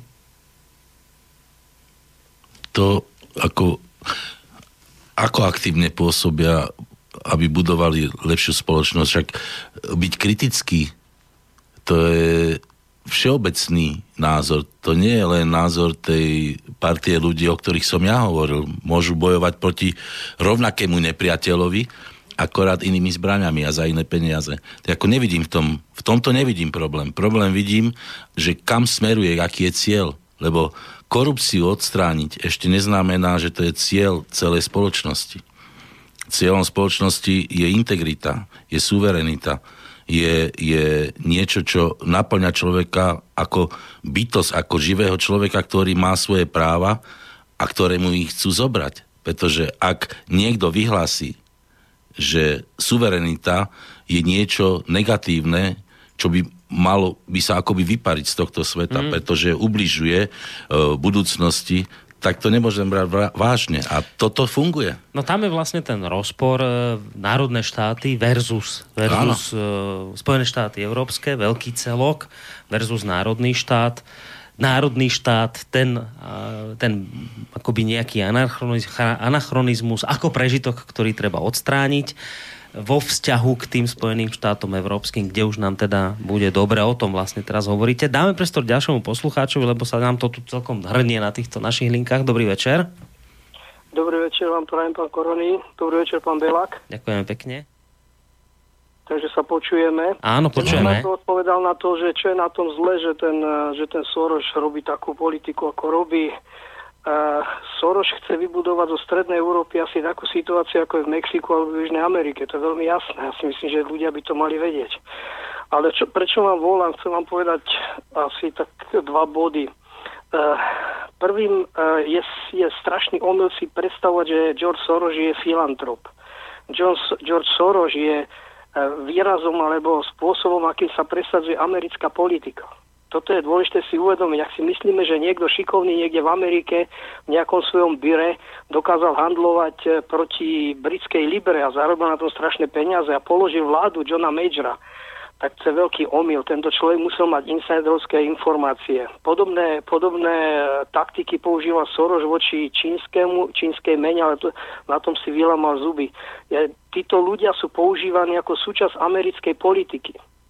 O tom je dokonca napísané, sú o tom napísané knihy, e, ako sa to robí v Južnej Amerike a podobne. Čiže predstavovať si Soroša ako filantropa je obrovský omyl. To je prvá vec. A druhá vec, čo by som chcel podotknúť, takisto si myslím, že naivné si myslieť, že médiá sú na to, aby nás informovali. Médiá sú propagandou establishmentu. To, čo si predstavím pod tým establishmentom, to môže byť rôzne. Ale e, tá naivná predstava, že existujú médiá, ktoré ich úkolom je informovať verejnosť, to je absolútny, to je, to je zvodná cesta. To je, to je omyl. Existuje určitý, určitý záujem a je to záujem ľudí, ktorí vlastne vlastnia túto spoločnosť, túto dalo by sa povedať zjednodušene, šikovní, ale bohatí ľudia, predovšetkým ľudia, ktorí majú prostriedky, aby manipulovali masy pre svoje vlastné účely. Toto sú dneska médiá, to sú médiá v Nemecku, to sú médiá, tie BBC, to je všetko, ta, všetko týmto spôsobom. A e, mali by sme sa jednoducho zbaviť toho naivného názoru, že médiá sú na to, aby informovať. Tá situácia v slovenských médiách slobodný vysielač, e, veľmi kvalitné vysielanie alebo ďalšie nezávislé médiá a, a tá opozícia oproti tým establishmentovi vlastne dokazujú túto situáciu. Keď sme pristupovali z týchto dvoch bodov vôbec k tomu dianiu aj u nás, tak myslím, že by sme oveľa viac e, veciam porozumeli. Ďakujem vám za Ďakujeme pekne a necháme hneď aj zareagovať túto pána Beláka. Ja by som hneď zareagoval na to Soroša, lebo je to zložitejšie, není to také jednoduché. Soroš nevytvára akúsi súčasť e, amerického establishmentu.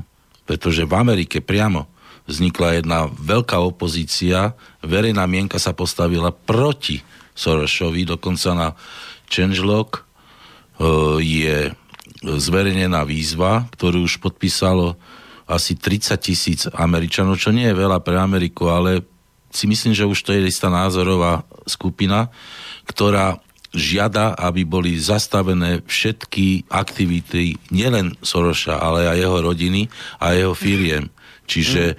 tam to nefunguje. A keď si zoberieme v teórii, čo píše Soros o Amerike a o Spojených štátoch, tu vám môžem odcitovať, to je, a možno znie šokujúco, to hovorí Soros, ale som presvedčený, že súčasný jednostranný postoj Spojených štátov predstavuje vážnu hrozbu pre svetový mier a prosperitu to povedal Soros.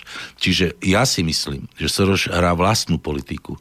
Že to nie je politika establishmentu amerického, ale to je jeho. Mm-hmm. Čiže on vlastne vytvára akýsi svet v svete v mene 18 miliard, ale ja si nemyslím, že mu bude stačiť 18 miliard na to, aby on presadil ten, tú svoju víziu sveta, lebo tá je zvrátená. Ja hovorím, že to je, to je niečo podobné, ako mal Mao Tse-tung svoju teóriu to je ultralavičiarský ká predstava o, o svete. Mm. Poslucháč sa dotkol aj médií, tým by som sa rád dostal, ale len taká drobná rekapitulácia, že čo vravíte tak.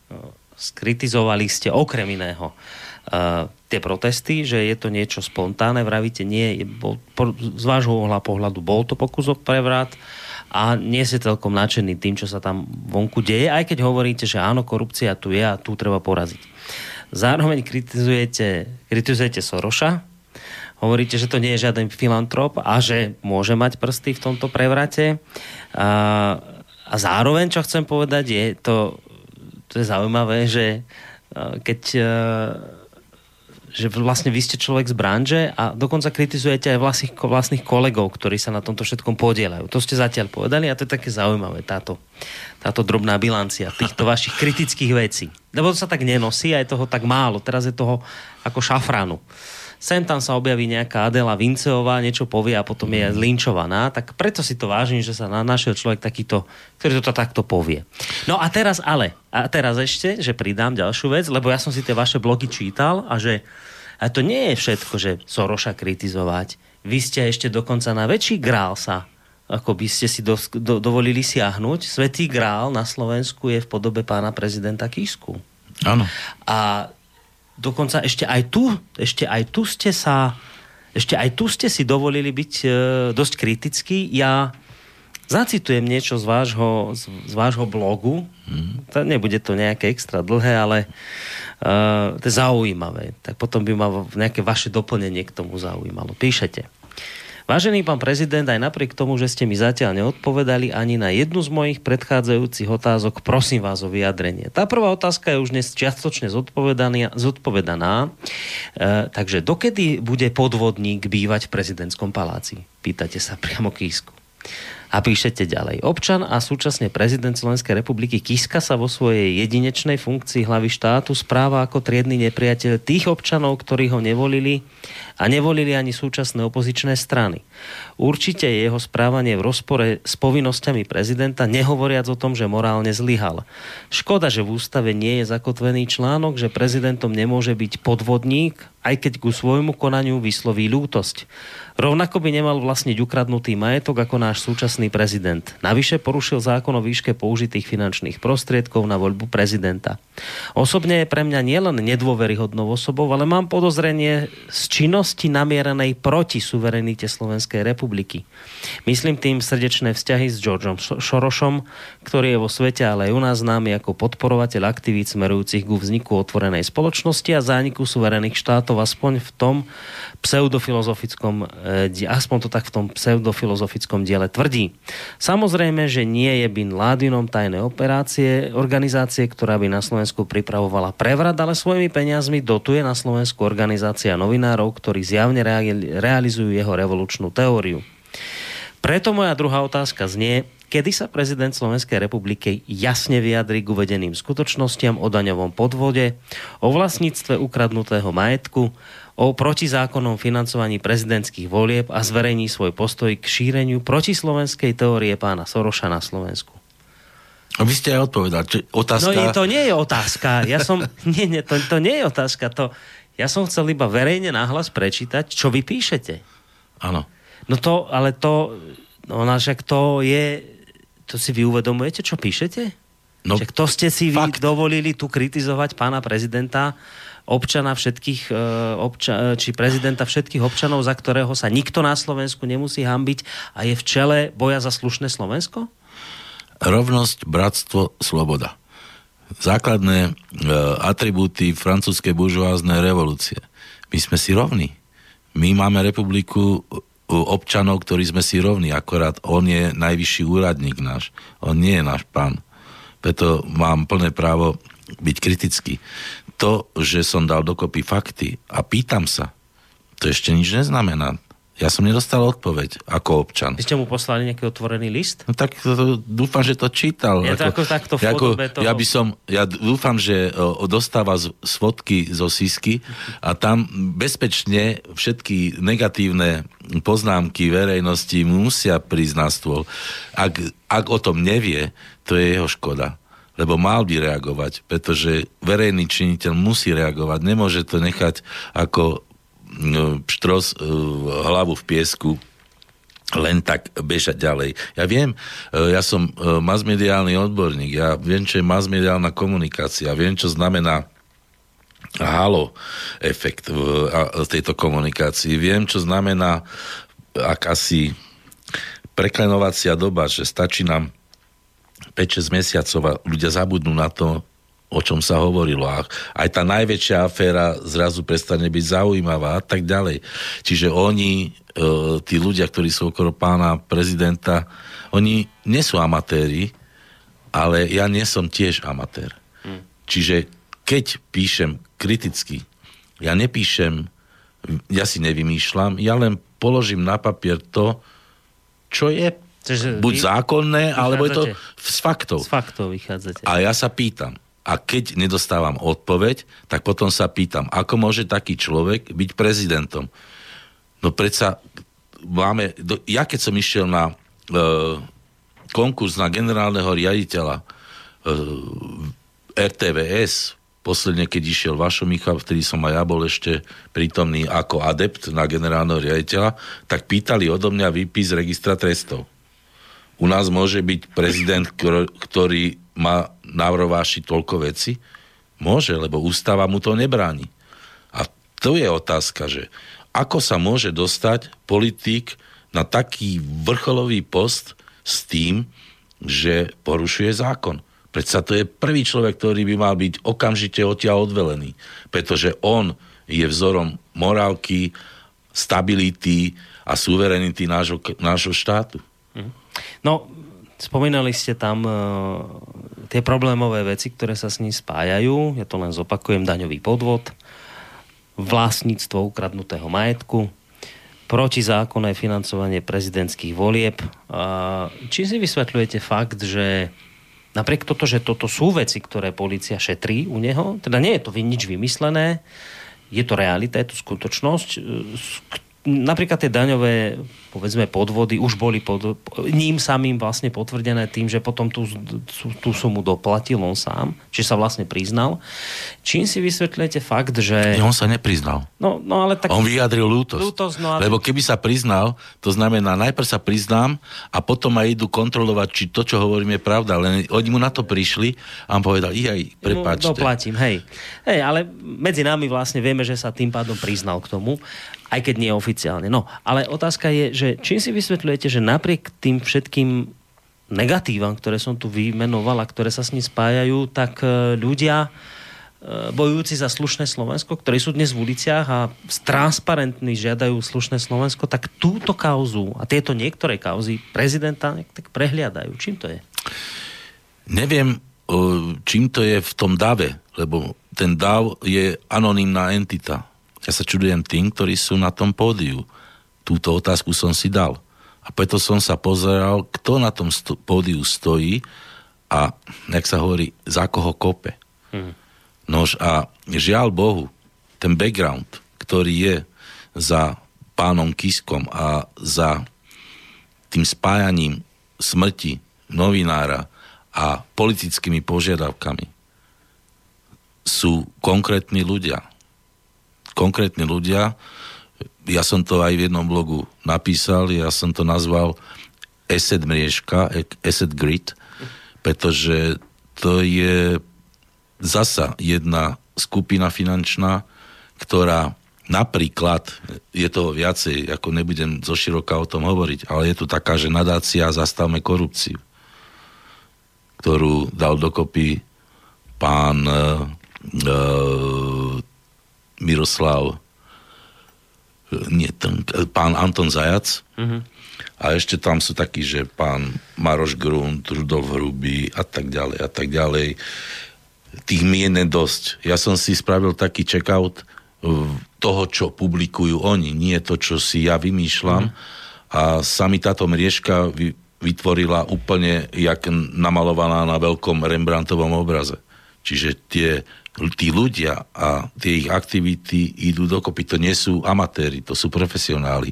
Len v tej, e, v tej nadácii proti korupcii je angažovaných množstvo ľudí, ktorí boli v zahraničí vzdelávaní a sú to odborníci aj na mediálnu politiku a tak ďalej a tak ďalej. Čiže je to nástroj budúcej moci.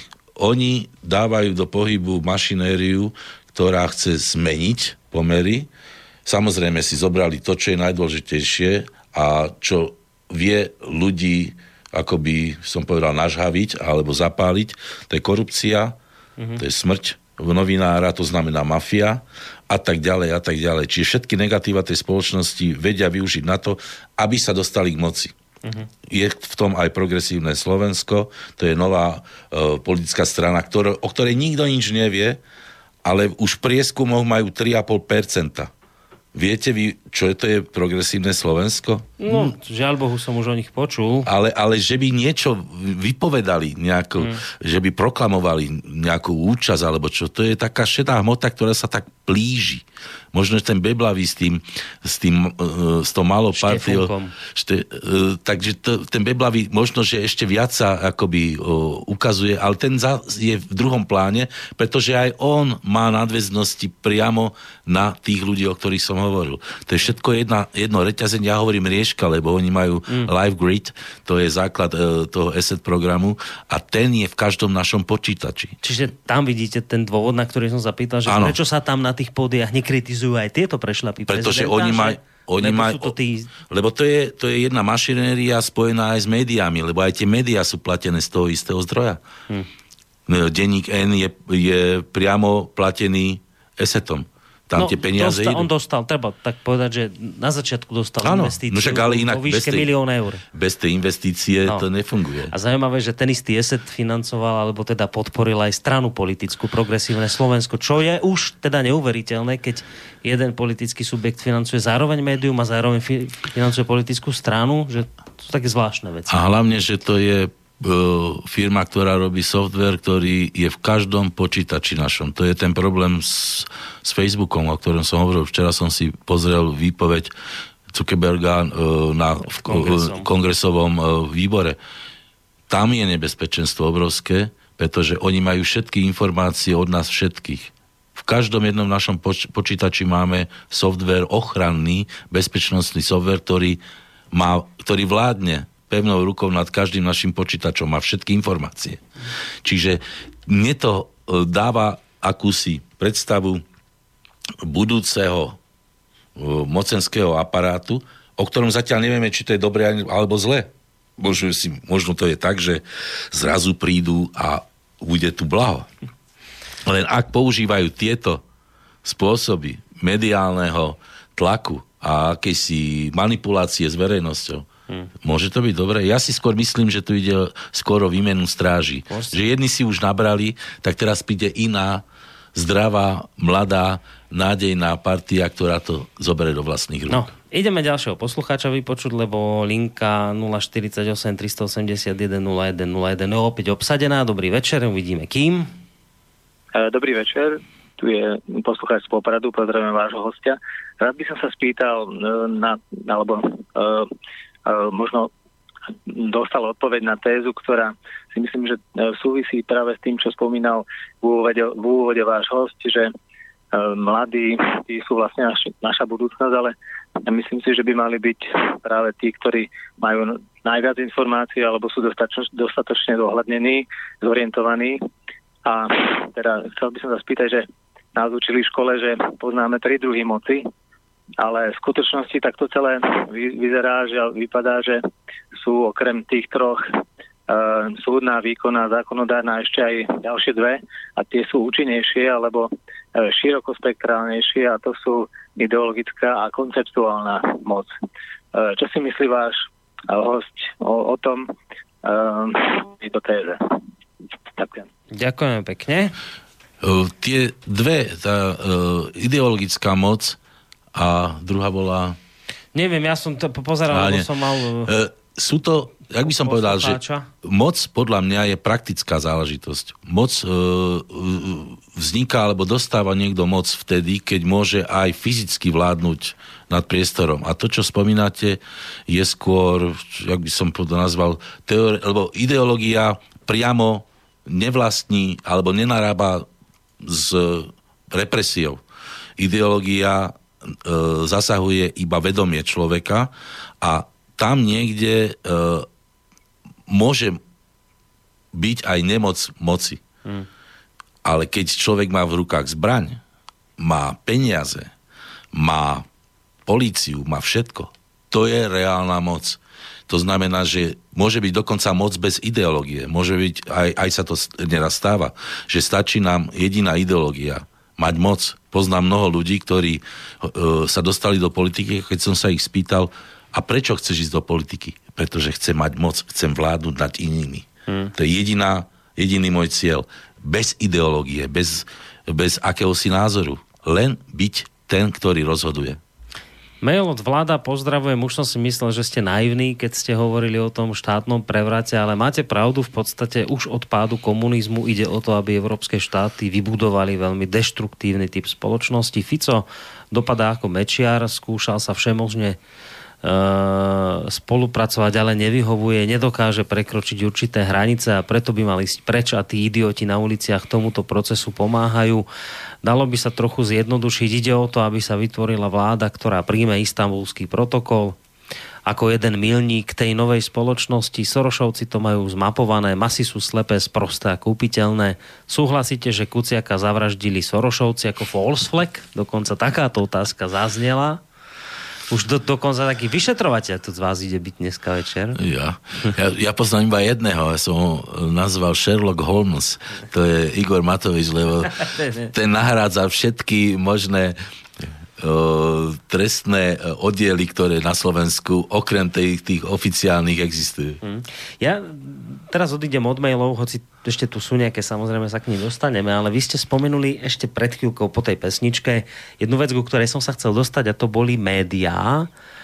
A ja som čítal jeden z vašich mail, e, blogov, ktorý sa mi páčil, kde, kde píšete, že ako producent v minulosti televízny ste tlačili na to, aby do televízií, teda do televízie verejnoprávnej, o tej sa bavíme, lebo máme v rámci duálneho systému aj tie komerčné, však tie nech si idú svojou cestou, nech si razia tie svoje teórie a, a ideológie, podľa toho, kto ich vlastní, dobre, čertober. Ale keď sa bavíme o tom verejnoprávnom médiu, tak ste v jednom z tých blogov písali, že vy ste tlačili na to, aby tam sa do toho média dostávalo široké spektrum názorov, aby to bola skutočná pluralita názorov, aby sa tam dostávali aj také názory, aké napríklad zaznievajú tu dnes. Preto sa k tej téme vraciam, lebo ste hovorili, sme v slobodnom vysielači a hádame dovolené hovoriť otvorene. No a z toho blogu som tak vycítil, že vy v minulosti, keď ste mali akoby na to dosah, tak ste sa snažili akoby pretlačiť túto víziu takejto otvorenej, naozajstnej diskusie, kde sa to bude rôzniť názormi, kde sa tie názory možno niekedy aj pobijú v takej vášnivej diskusii, ale kde to bude naozaj o pluralite, že teda bude zaznievať aj názor správa, zľava, spredu, zozadu a, a bude to naozaj diskusia.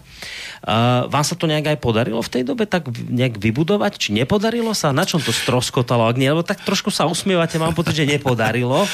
Jak to bolo? V teórii sa mi to podarilo na 100%, pretože ja som aj ako jeden z mála sa venoval tzv. verejnej službe v médiách teoreticky. Hovorím, že v masmediálnej komunikácii nie som amatér, kde som aj čerpal zo zdrojov zahraničných, čiže to nebol len výmysel, akoby moja taká in, introvertná uh, uh, pesnička o verejnoprávnom e, svete, ale e, zle hovorím, verejnej službe, lebo verejnoprávny znamená len stav voči zákonom. Čiže keď mám zákonom dané veci ako verejná inštitúcia, ktorá plní verejnú službu. A verejná služba je alfa omega. Verejná služba má svoje priority, ktoré nemôže nahradiť ten súkromný komerčný sektor. Vy hovoríte, že je to jedno, že oni nech si robia svoje a ty si robia svoje. Nie je to tak, pretože ako náhle vstupujete do verejného priestoru a média všetky vstupujú do verejného priestoru, musia mať pravidlá hry dané voči verejnému priestoru tak, aby ho neznehodnocovali. To je napríklad analogicky, keby ste začali predávať pokazený sír a poviete, však to je komercia, mm-hmm. je stále pokazený sír. Čiže je to potravina, ale aj myšlienka, informácia je to isté. Jedno sa počúva a vidí a druhé sa je. Čiže ja by som vôbec nerozdeloval komerčné a verejnoprávne no, ale tam médiá. je ten argument, že no dobré, ale to komerčná televízia, komerčné rádio, ktoré niekomu patrí a ten má právo si tú svoju ideológiu raziť cez to rádio, ktoré je jeho.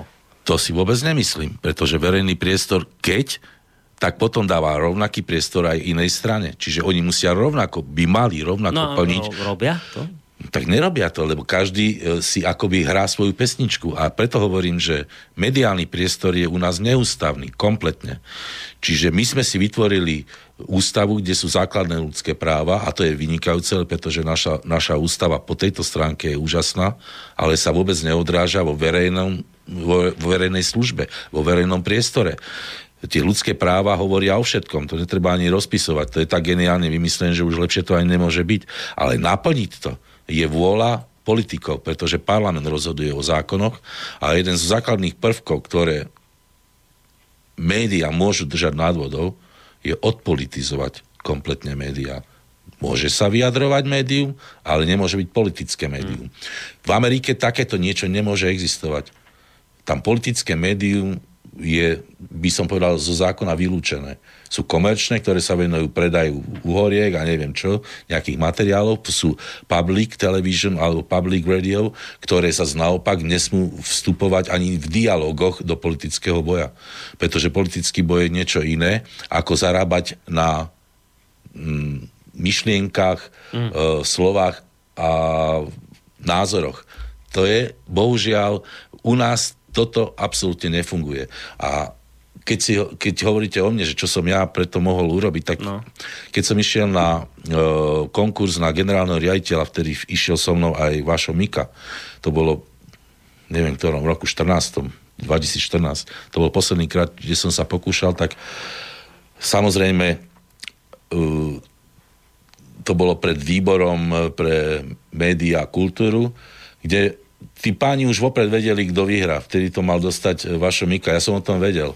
Ja som jeho priateľ, ale napriek tomu som tam išiel a moja prednáška alebo moje vyjadrenie, ktoré tam bolo, nebolo o tom, koľko má kto dostať peňazí, ako má vyzerať štruktúra, ale som im hovoril o verejnej službe. Vôbec ma nepočúvali. Len nakoniec sa ma pán Jarabiek spýtal, vy tam hovoríte o zmene zákonov. Aký zákon by ste napríklad potrebovali uplatniť, aby to fungovalo, to, čo hovoríte? A ja som im povedal, no v prvom rade to, že aby ste vy nerozhodovali o tom, kto bude generálny riaditeľ. Mm-hmm. Samozrejme, že tým pádom to som bol... byť odpolitizované. A tým, tým pádom ste si som, som, som bol vybavený, ale ja si to myslím stále, že odpolitizovanie... A teraz hovoríme o verejnoprávnom médiu, nehovorím o komercii, ale tam išlo verejnoprávne médium. Čiže ako náhle neplní túto základnú funkciu, čiže stále je to, sú volení všetci cez politikov, všetci funkcionári až po radu, až po generálneho riaditeľa, tak nemôže byť naplnený zákon o verejnej službe a to znamená, že vždy je ovládaný nejakou politickou partiou. Teraz sa rozhodol Fico spolu s tým pánom z SNS, jak sa volá ten ich predseda? Danko? Danko. Že teraz prihrajú Dankovi a SNS celú e, verejnoprávnu RTVS. To znamená, že keď tam prišiel pán Rezník, ktorý už raz klamal a výrazne sklamal, keď bol riaditeľom rozhlasu, sa tam ostal opäť, ale prečo sa tam dostal? Pretože sa politici dohodli. Teda nemôžeme očakávať, že zrazu riaditeľ tým, že sa stal riaditeľom, zrazu zmení správanie. On je stále poslušným sluhom tých, ktorí ho tam dostali. Čiže sa nemôžeme ani pre, byť prekvapení, keď zrazu tam buď niečo nefunguje, alebo uh, jak by som to ešte že, že no, ja chcem vypovedať, že tam nie je otvorený priestor pre iný názor. Hej, no lebo to, to, toto je to, čo nás Ako... dobo trápi, že Viete, my sme boli nútení, ja to poviem inak, my sme boli nútení v podstate pred 5 rokmi toto rádio založiť a takýmto spôsobom boli nútené povznikať aj iné tzv. alternatívne médiá. Mm. Pretože sme dlhodobo e, pociťovali neschopnosť dostať no, v podstate ľudí, odborníkov alebo názory nejaké do týchto médií. Videli sme, že to je absolútne nemožné tam dostať, že sa vlastne tlačia jednostranné názory, tie rôzne prozápadné, proliberálne, proatlantické a také mm. a také a také. A všetko iné, hoci by bolo akokoľvek relevantné, už iba tým, že je to iné, tým, že si dovolíte spochybniť, ja neviem, vymyslím si naša, e, naše jednostranné a, a jednoznačné výhodné partnerstvo v NATO, už len na, že si toto dovolíte spochybniť, tak tam proste sa nedostanete, lebo to je proste cesta zarúbaná. No a tým, že sme videli vlastne, že toto nie je možné, tak nebola iná možnosť, ako vytvoriť takéto rádio, v akom dnes sedíte. Ale problémy takýchto rádií a takýchto médií sú v tom, že oni zasahujú malé množstvo ľudí a nie je možné cez ne zasiahnuť širšiu verejnosť, aby sa o tieto veci začala zaujímať, aby aj z iných uhlov pohľadu začala veci posudzovať. Preto by bolo ďaleko podstatne rýchlejšie a lepšie, pokiaľ by bolo možné ľudí aj s, o, s opačným názorom, samozrejme, že nie žiadnych radikálov, a normálnych ľudí iba s iným názorom, s opačným, proste dostať do verejnoprávneho média, kde by mohli naozaj vzniknúť E, veľmi podstatné, podnetné debaty. Ale toto sa pán e, Belák nedarí. Stále sa to nedarí, ale, stále je to problém. Ale preto, lebo je to riadené politickou orientáciou nejakej strany. Keď má záujem jedna strana e, ovplyvňovať verejnú mienku týmto spôsobom, ako si to oni predstavujú, tak ako by mohli pustiť do e, takéhoto média aj iný názor? To má jedinú logiku, inú logiku to nemá. Vy si myslíte, že e, je to, ako by som povedal, presvedčenie tých redaktorov, že takto to všetko je a my budeme bojovať za práva iba jedného názoru, však to je neprofesionálne. To je amatérizmus. Čiže tam to smrdí ryba od hlavy. Áno, a potom e, na druhej strane e, angažujú takých novinárov, ktorí sú manipulovateľní. Hm. A ja som to písal v jednom takom článku dávnejšie, že to nie sú novinári, ale headhunters to sú ľudia, ktorí naháňajú hlavy. A vlastne, koľko ich odstrelia, takí sú dobrí novinári. Mm. Čiže nejde o to, či píšu pravdu alebo hľadajú pravdu. Hovorím o investigatívnom novinárstve. Ono to je o hľadaní a strieľaní. Ja kedysi na západe e, naháňali e, zločincov. Koľko ich zastrelil, taký bol dobrý e, headhunter. Bez ohľadu na to, či to bolo spravodlivé alebo nespravodlivé. Posluchač na telefónnej linke, alebo možno posluchačka, uvidíme. Dobrý večer. Dobrý večer, to ešte aj raz, Jozef. Uh, nepochopil som pána Beláka, že čo tým chcel povedať, lebo ho že pán Mipar je jeho kamera dobrý, ale mám pocit, že za jeho éry sa práve, že výrazne ošila kvalita vysielania RTVS, respektíve tá jednostrannosť. A práve uh, mám, ja som aj preto začal, začal som bojkotovať vlastne toto médium, kvôli tej absolútnej neobjektívnosti. To je bola tá otázka, že čo by som, nech sa k tomu prosím vyjadri. A potom mám ešte poviem dve správy, ktoré som, alebo tri správy, čo som medzi tým zaregistroval, aby sme trošku aj zlepšili náladu, alebo no najprv taká jedna trochu zmrazína, že v Amerike zliedlo to letadlo súdneho dňa, ktoré má riadiť operácie počas uh, jadrového no. konfliktu ale to beriem, ja to beriem trošku tak, že to je to možno je nejaká kampaň alebo hysteria Američanov, mm. lebo uh, vyšli nejaké uh, názory na Ruzesne a tam práve, že sa vyjadruje niektorí tí ruskí analytici, že len Američania hysterizujú a to vlastne aj tam ver, svetová verejnosť sa má dosť také situácie, že vyvolať nejaký strach. Dúfame, že to všetko dobre skončí, lebo aj oni sa vyjadrujú tomu, že, že ničom takému nedôjde, ako, keby, ako, ako Áno strašia Američania tou jadrovým konfliktom a podobne. A dokonca aj Putin sa dneska vyjadril, keď prijímal uh, uh, tieto listiny od veľvyslancnovi, že verí, že zvýťazí zdravý rozum. Tak dúfajme, že má pravdu. No. Takže ja len toľko k tomu, no. čo som ako Dobre, tak ďakujeme pekne, ideme, ideme na toho Václava Miku. Trošku je taký posluchač toho, nevie, nevie sa v v tom vysomáriť. Že priateľ? Že, že priateľ, ale vlastne za neho to celé toto... Tak nebolo to za neho. No? Ako naj, najväčší kat verejnoprávnosti bol pán Rybníček, ktorý povyhadzoval 60% kvalitných profesionálov v mene revolučného výboru svojho vrecka a zo verejnoprávneho média sa stala veľmi zlá komerčná stanica. Takže tam vidím niekde základ problému, nemyslím generálneho, ale toho, že už vtedy sa malo začať budovať niečo nové. Ja keď som bol v BBC v 93. roku a priniesol som všetky materiály na to, aby sme vytvorili zdravú verejnoprávnu inštitúciu, tak povedali, na čo my už ju máme. A nemali sme nič. A čo sa týka Miku, tak Vašo naozaj ekonomicky veľmi opravil, lebo vždy sme boli v akomsi sklze dlhu v rámci televízie, čo sa týka uh, príjmov a výdavkov. Tam to začalo fungovať, rovnako si myslím, že upratal uh, programovú štruktúru v tom zmysle, že vedel jasne naplniť dvojku zaujímavými dokumentami, vedel veľmi dobre napraviť e, obraz zábavy televíznej, pretože si myslím napríklad e, Zem spieva, či spieva Slovensko, či ak sa volá to, Zem spieva, no. tak je to program, ktorý je originálny, dokonca od, tento program licencovali aj do Rumunska, myslím. No, Takže v, tých, e, alebo filmová tvorba, ktorá naozaj, keď si zoberieme, aké filmy vznikli, aj za podpory uh, ministerstva e, kultúry, kde dostali podporu priamo zo štátneho rozpočtu.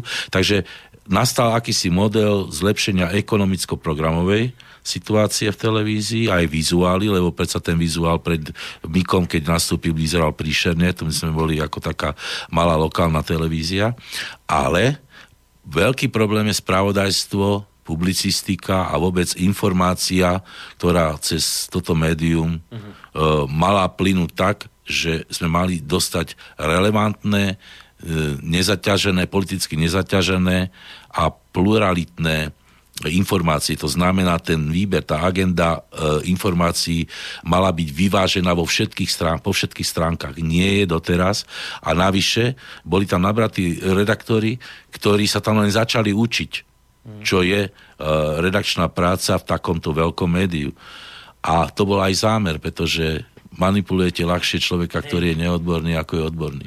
A čo sa týka aj povedzme tej situácie, ktorú teraz rozpisovali, tak ja som, vidím tak možno za rok, lebo boli zrušené isté medzičlánky v rámci redakčného systému v spravodajstve, boli tam akísi editory vrcholoví, ktorých bolo 10 a pod nimi boli ďalší editory, ktorí naplňali to konkrétnymi správami. Pán uh, uh, Rezník ich zrušil, pretože boli že vraj zbytoční. No oni zbytoční neboli, pretože oni boli dobre platení strážcovia pokladu. A to bola ich hlavná úloha, aby to nepreniklo. Inak to nie je novinka. Ja keď som bol v BBC, tam bolo trojstupňové stráženie pokladu. Aby bol... čo neuniklo. Áno. tam bol, inform, bol tam uh, redaktor, bol editor, ktorý vlastne dostal prvý tú správu, potom bol chief editor a potom bol, keď to ten chief editor dal uh, akože OK, môže to ísť, mm. tak potom bol ešte ten, ktorý bol zodpovedný za vysielanie. Mm-hmm. A tento ešte mohol stopnúť. Takže to nie je novinka. To riadne sa preosialo, kým to vyletelo. Toto je, teda. aby tam, keď som tam bol v tom BBC, ešte mali také, pra, také praveké počítače, ale už mali počítače. Takže ono to s tým spravodajstvom je na celom svete veľký problém. Bol som aj v amerických rôznych televíziách, aj veľkých, ako je uh, CNN a, alebo Foxe. A tam je vysoko profesionálna tá práca, ale tá už je úplne napojená na uh, informácie, ktoré sú v zhode, akejsi zhode mm-hmm. s panujúcim názorom Hej. politickým. By som to tak kulantne nazval. Hej predsa len, ale tam si to tak nedovolia, uh, jak by som povedal, zneužiť. Je to, je to podstatne viac sofistikované. Jak, uh, najväč, najlepšiu školu som dostal BBC, pretože tam sme mohli hovoriť so šéf-redaktormi Independentu a aj Mirroru a tak ďalej. A oni nám na praktických ukážkach uh, predstavovali, čo to je manipulácia v médiách, ako sa vlastne v, v Británii dá aj slobodne vyjadriť, aké sú rozdiely medzi uh, tabloids, akože komerčnými plátkami a oficiálnymi, ktoré boli ako independent, bola vážená e, značka pre novinárov, ale to všetko je staré známe, to sú nie novinky. Teraz ide o verejnosť, ako sa k tomu postaví. Mm. Buď bude dúpať na dvere, alebo búchať na dvere, že chceme verejnoprávnu televíziu pre seba a to sa dá, len treba zmeniť zákon a tá televízia musí slúžiť verejnosti, to znamená všetkým názorom, ktoré tej spoločnosti sú a nemôže robiť Iné si to, iba, tie, iba také si to, ktoré je dovolí zákon. V mene zákona môžete, mimo zákon nemôžete. Napríklad je problém, e, teraz e, to nie len novinka, ale je to problém vždy, keď má sa urobiť akýsi okrúhly stôl a strana ľudové jak sa volá Kotlebová strana? Ľudová strana. Ľudová naše strana, Slovensko. naše Slovensko, že tam si nevedia zo zákonu uh, poradiť, že tak zavoláme ich, dostaneme po papuli od istej partie ľudí, nezavoláme, porušujeme zákon. Ako sa vysporiadať s týmto hmm. problémom? Ja na to by som vedel odpoveď, ale musel byť to iná televízia. Pretože táto televízia, ktorá tam teraz funguje, a tá funguje od začiatku, našej akoby no, novodobej histórie to riešiť nevie. Ani to nemôže riešiť. No, posledná otázka, viac už toho nestihneme do pol. Uh, od Milana, ktorý sa vás v tejto súvislosti, práve v súvislosti s témou, ktorú rozoberáme ohľadom RTV, spýta na váš názor na tie odznaky All for Jan. Je teraz okolo toho veľký krik, či ich môžu nosiť, nemôžu. Istá časť redakcie pod taktovkou Dobšinského a Hanzelovej sa vzbúrila. Podľa vás je to v poriadku nosiť, alebo by ste to zakázali? No jednoznačne tam nemajú čo nosiť žiadne označenia, pretože ten odznak vyjadruje aj istý politický názor. Keby to bola iba panichída za e, Kuciaka a jeho e, milu, tak e, tam by to bol také, by som povedal, sporné, ale aj tak by som povedal, že, že nie je možné vo verejnoprávnom médiu nosiť akékoľvek označenia, ktoré by vedeli, vyvolávali istú tendenciu v mene nejakého názoru. Žiaľ Bohu, je to tak, tam je cesta, ne, všimli ste si niekde v nejakej inej slovenskej televízii, že by nosili odznaky? Hmm. Nikde. Pretože je to, uh, je to niečo navyše, nie je to profesionálne. Hmm.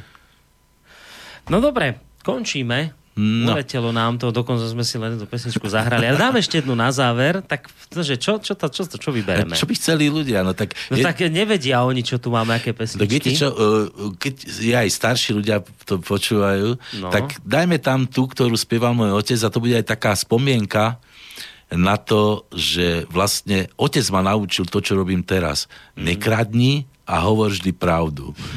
A jeho pieseň, ktorú kedysi spieval aj s mojou sestrou, ktorá sa volala Povedz mi otec, myslím, že ju tam máme. Máme, máme, že máme tak, že ja som mu prespieval, pretože moja dcera je choreografka, tanečnička, takže nespieva, tak som si ju musel zaspievať sám. Takže pustíme Povedz mi otec a tým by sme to mohli tak ako klembo uzavrieť. Dobre, týmto to uzavrieme, ale ja trošku na vás bonznem, že zajtra ešte budete pokračovať, lebo tu nás ešte ostanete cez noc, takže zajtra práve na tieto hudobné vecičky sa porozprávate s kolegom Kršiakom do obeda. A my sme dnes to skôr tak spoločensko-politicky išli po tých blogoch, ktoré vy riešite a ja som vám vďačný za tú otvorenosť, a ja som ste vám, tu dnes a ja som vám, Môžem povedať niečo? Povedzte. Že kompliment, lebo ja keď, keď ste ma oslovili, tak som sa spýtal, že či to budete vy, ktorý bude viesť rozhovor, pretože si myslím, že vaše kvality sú minimálne také, aké by, potre- by potrebovala verejnoprávna televízia a rozhlas. Ďakujem vám veľmi pekne. Pokračujeme ďalej v relácii? Môžeme sa presťahovať do Mlínskej doliny. Dobre, ďakujem veľmi pekne Ľubovi Belákovi, hostovi dnešnej relácie za to, že ku nám prišiel, za to, že tu ešte ostane a za to, že ho ešte zajtra budete môcť počuť. Majte sa pekne do počutia a do počutia. rozlúšime sa pesničkou vášho oca, povedz mi otec. Veľmi pekná vec. Dobre ste vybrali na záver. Tak spolu s Ľubom Belákom vám ešte pekný zvyšok večera praje Boris Koroni.